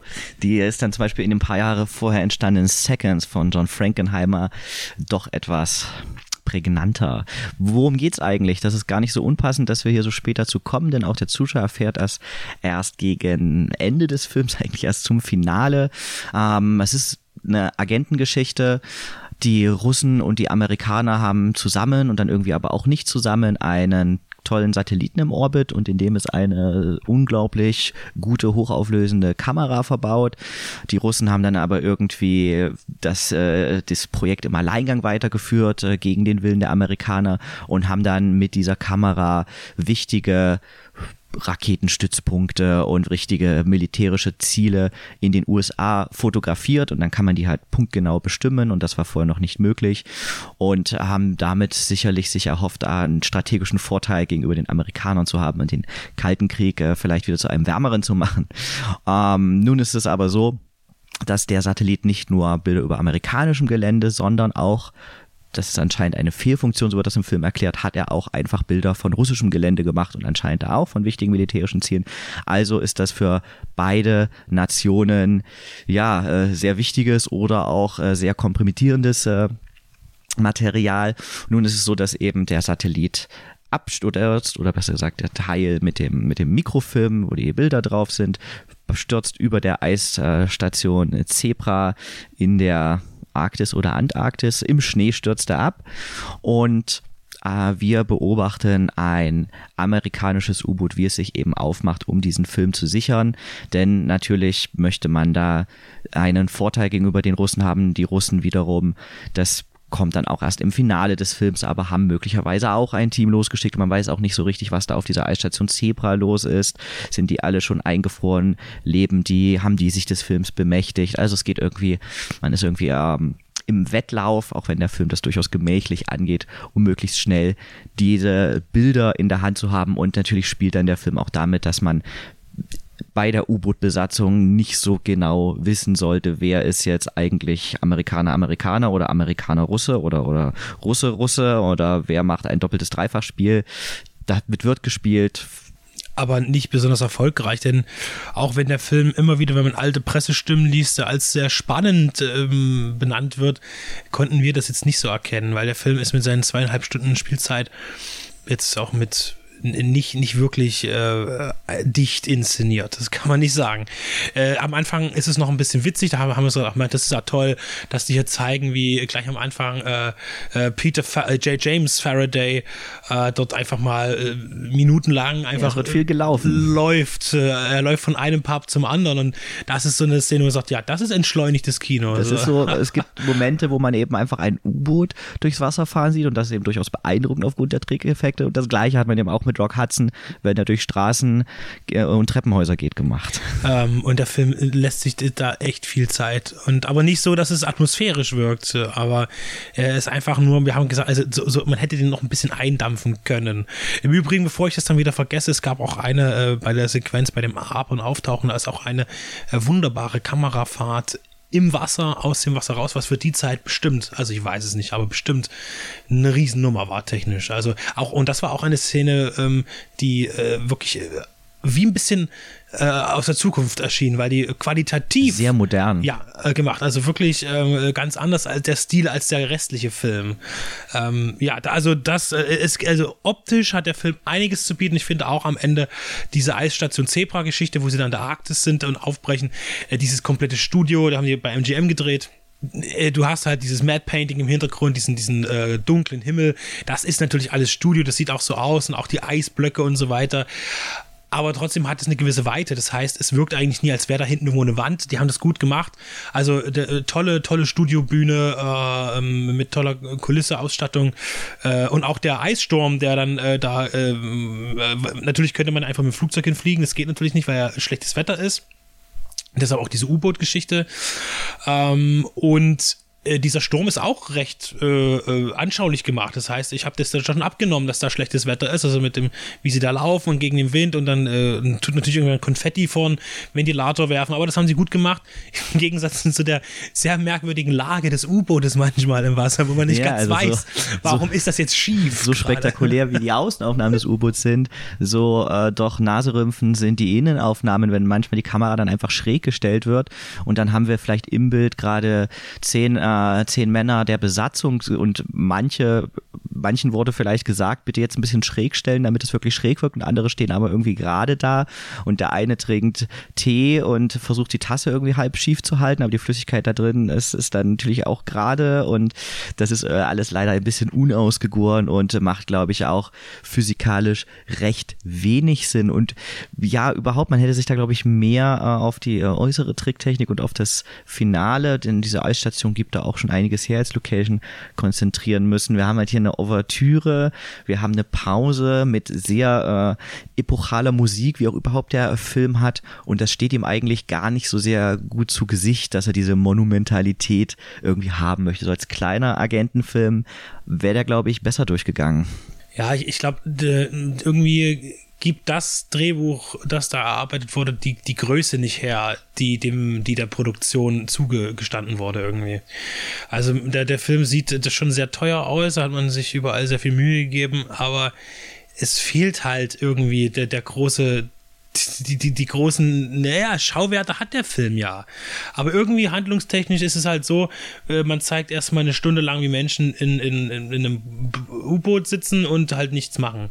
Es ist, äh, da, da kommen jetzt andere sagen, ja, aber bei Das Boot von Wolfgang Petersen ist es ja auch so. Ja, aber da sind ja, auch Schauspieler den, dabei. Ja, gut, der, der hat dann aber auch nur den Charme, weil es eben auch ein deutschsprachiger Film ist für mich. Und ich gehöre ja auch zu jenen, leider, die das Boot gar nicht so toll finden. Äh, aber das ist ja jetzt erstmal nicht wichtig. Auf jeden ähm, Fall ist auf diesem U-Boot hier, äh, dem U-Boot Tiger, auch mehr Platz. Also da ist äh, recht weitläufig. Das habe ich mich aber immer auch bei Filmen wie Crimson Tide oder sowas gefragt, ja. Also bei so, so auch moderneren U-Boot-Filmen, äh, also die auch zur Jetztzeit spielen irgendwie. Und es wird immer viel geraucht in eng geschlossenen Räumen, ja, wenn man Zigarre vom Wasser umgeben auch gerne, genau, Gene Hackman und die, die Räumlichkeiten, das ist immer sehr, sehr merkwürdig. Also gibt es natürlich andere Filme, die das äh, sehr viel enger. Ich denke, klar, da Wolfgang Petersen äh, da schon ein relativ realistischeres Bild abgebildet, denke ich, was die Enge angeht und die Räumlichkeiten. Auch Alkohol so. ist ja immer ein Thema auf U-Booten, ja. wo man sich auch so ein bisschen fragt, das ist doch alles schon auch recht komplex und technisch, so ein U-Boot zu bedienen. Wenn da jetzt jeder die ganze Zeit trinkt, wo naja. geht dann die Fahrt hin? Wer weiß. Also, ähm, John Sturges ähm, ist ja auch einer, der, der große Hollywood-Projekte umgesetzt hat. Äh, denke, sehr, sehr, äh, wenn man seine Vita schaut, sticht natürlich auch die glorreichen Sieben hervor, als der große Western seiner Zeit auch mitgehandelt. Und ähm, ich finde hier diese Filme haben meistens so eine gewisse Länge. Ich erinnere mich jetzt zum Beispiel auch an Agenten sterben einsam, der ja auch nochmal so eine, eine Nazi-Thematik hat. Das heißt, Agenten infiltrieren eine, eine Burg in Österreich, glaube ich, war es, ähm, und wollen da halt irgendwas holen oder jemanden befreien. Ich weiß nicht mehr ganz genau, äh, aber ich habe dem noch ein paar optische Sachen vor Augen. Und äh, da hast du natürlich wieder diese, diese Blickpunkte mit den Bergen, da hast du dieses Schloss. Und der Film ist auch ein bisschen öde irgendwie, ne? Aber äh, es funktioniert dadurch, dass du ein bisschen Schauplatz Jahreswechsel hast. Und das ist halt jetzt hier nicht der Fall. Das heißt, du hast erstmal eine Stunde, die in dieser Spreller-Kartkiste sitzen die da äh, und dann und ja, und dann äh, passiert da eben aber auch nichts. Und ich glaube, vielleicht wollten sie aber auch so einen sehr nüchternen, äh, äh vielleicht sogar damals so vermutmaßlich realistischen Eindruck vermitteln, wie auf dem U-Boot halt gearbeitet wird. Das kommt hier aber nie durch. Also, vielleicht war das auch 1968 im Kino alles sau spannend und man hat, es ist ja auch immer mal Nuklearwaffen, Atomkrieg ist man mal so am Rande im Film ein Thema. Vielleicht äh, war da im Kinosaal die, die Spannung zum Greifen und es hat nur geknistert. Und Wirklich? das ist halt jetzt äh, 55 Jahre später nicht mehr ganz so obwohl wir ja eigentlich in ähnlichen Themen sind. Ja, und es ist ja auch so, dass äh, die Sowjetunion, äh, also wenn man über die, zu der Zeit war halt noch richtig ein heißer, kalter Krieg, ja. Also da ging, da war ja noch ein bisschen was anderes. Da war auch in den Nachrichten jeden Tag irgendwas und die Propaganda auf beiden Seiten ja. äh, hat ja auch hart gespielt. Jetzt sind wir ja aber wieder an den Punkt gekommen. Jetzt muss man ja wieder leider sagen, ähm, jetzt sind wir ja schon wieder da, wo ja, die Ost-West-Achse ähm, ja, sich da schon sehr äh, rauspellt und, und ähm, will jetzt gar nicht weiter auf den äh, Überfall äh, des, des, der, der neuen Sowjetunion, ich schon fast sagen, äh, von Putin auf, auf die Ukraine ist. Ähm, aber zu dem Zeitpunkt waren die Nerven auch definitiv angespannt und äh, da, da ist es schon alleine wahrscheinlich gruselig genug gewesen, dass ein Russe irgendwo aus hinter einem äh, Felsen hervorspringen ja, könnte. Ich denke, ohne jetzt eben wirklich auf die Politik einzugehen, ist es einfach auch spannend, wie äh, eine Neubewertung dann stattfindet. Denn einerseits hatten wir damals vielleicht eine ähnlich politische Situation wie heute, andererseits will der Film das ja auch so ein bisschen entspannen. Genau. Also man kann auch äh, durchaus schon ein bisschen vorwegnehmen, dass es da ein doch letzten Endes für beide Seiten recht versöhnliches Ende gibt. Und äh, das ist dann so ein bisschen so die Bruderschaft zwischen Ost und West, äh, wird da am Ende nochmal äh, ja so ein bisschen so ja, wird da irgendwie verstärkt oder so. Es gibt da doch eine, irgendwie eine Harmonie und vor den aktuellen Geschehnissen äh, wirkt das irgendwie geradezu lächerlich. Das ist recht interessant. Also man äh, fällt dann doch schwer, äh, in dem Moment da Gutmütigkeit zu erkennen. Also ich hätte mir gewünscht, wenn der Film einfach eine halbe Stunde kürzer gewesen wäre. Warum auch immer diese, diese Wahnsinns, die, die ersten fünf Minuten sind echt spannend von dem Film, einfach zu sehen, wie der Film überhaupt funktioniert. Das heißt, wie langsam der voranschreitet. Ähm, und dass auch mal gar nichts gesagt wird, wenn sie da einfach nur im U-Boot rumstehen. Ja, dann können wir jetzt, sagen, ja, das ist doch auch mal gut, wenn nicht so viel ist. Ja, aber in dem Fall ist es falsch. das ist ja gar nichts. ähm, ja, also ich bin froh, dass ich ihn jetzt gesehen habe. Endlich äh, Ice Station Zebra, wie das Ganze äh, im Original heißt. Und äh, ja, habe wieder mal einen zweieinhalbstündigen ähm, klassischen Agenten äh, Kaltkriegsfilm gesehen ähm, mit einem hohen Aufwand produziert, dem aber doch ein gewisses Maß an, an erzählerischer Stärke fehlt, leider. Ja. Äh, trotzdem bin ich froh natürlich, dass ich ihn gesehen habe, auch im Hinblick auf unsere Zusammenarbeit mit Explosive Media für das Mörderschiff. Der wird ja ein bisschen kleiner, wurde als kleineres Brötchen gebacken, dieser Film. Äh, mal sehen, wie das funktioniert. Ja, mit einem jungen Anthony Hopkins hat er sicherlich schon auf dieser Seite einiges zu bieten, aber das an nächster Stelle.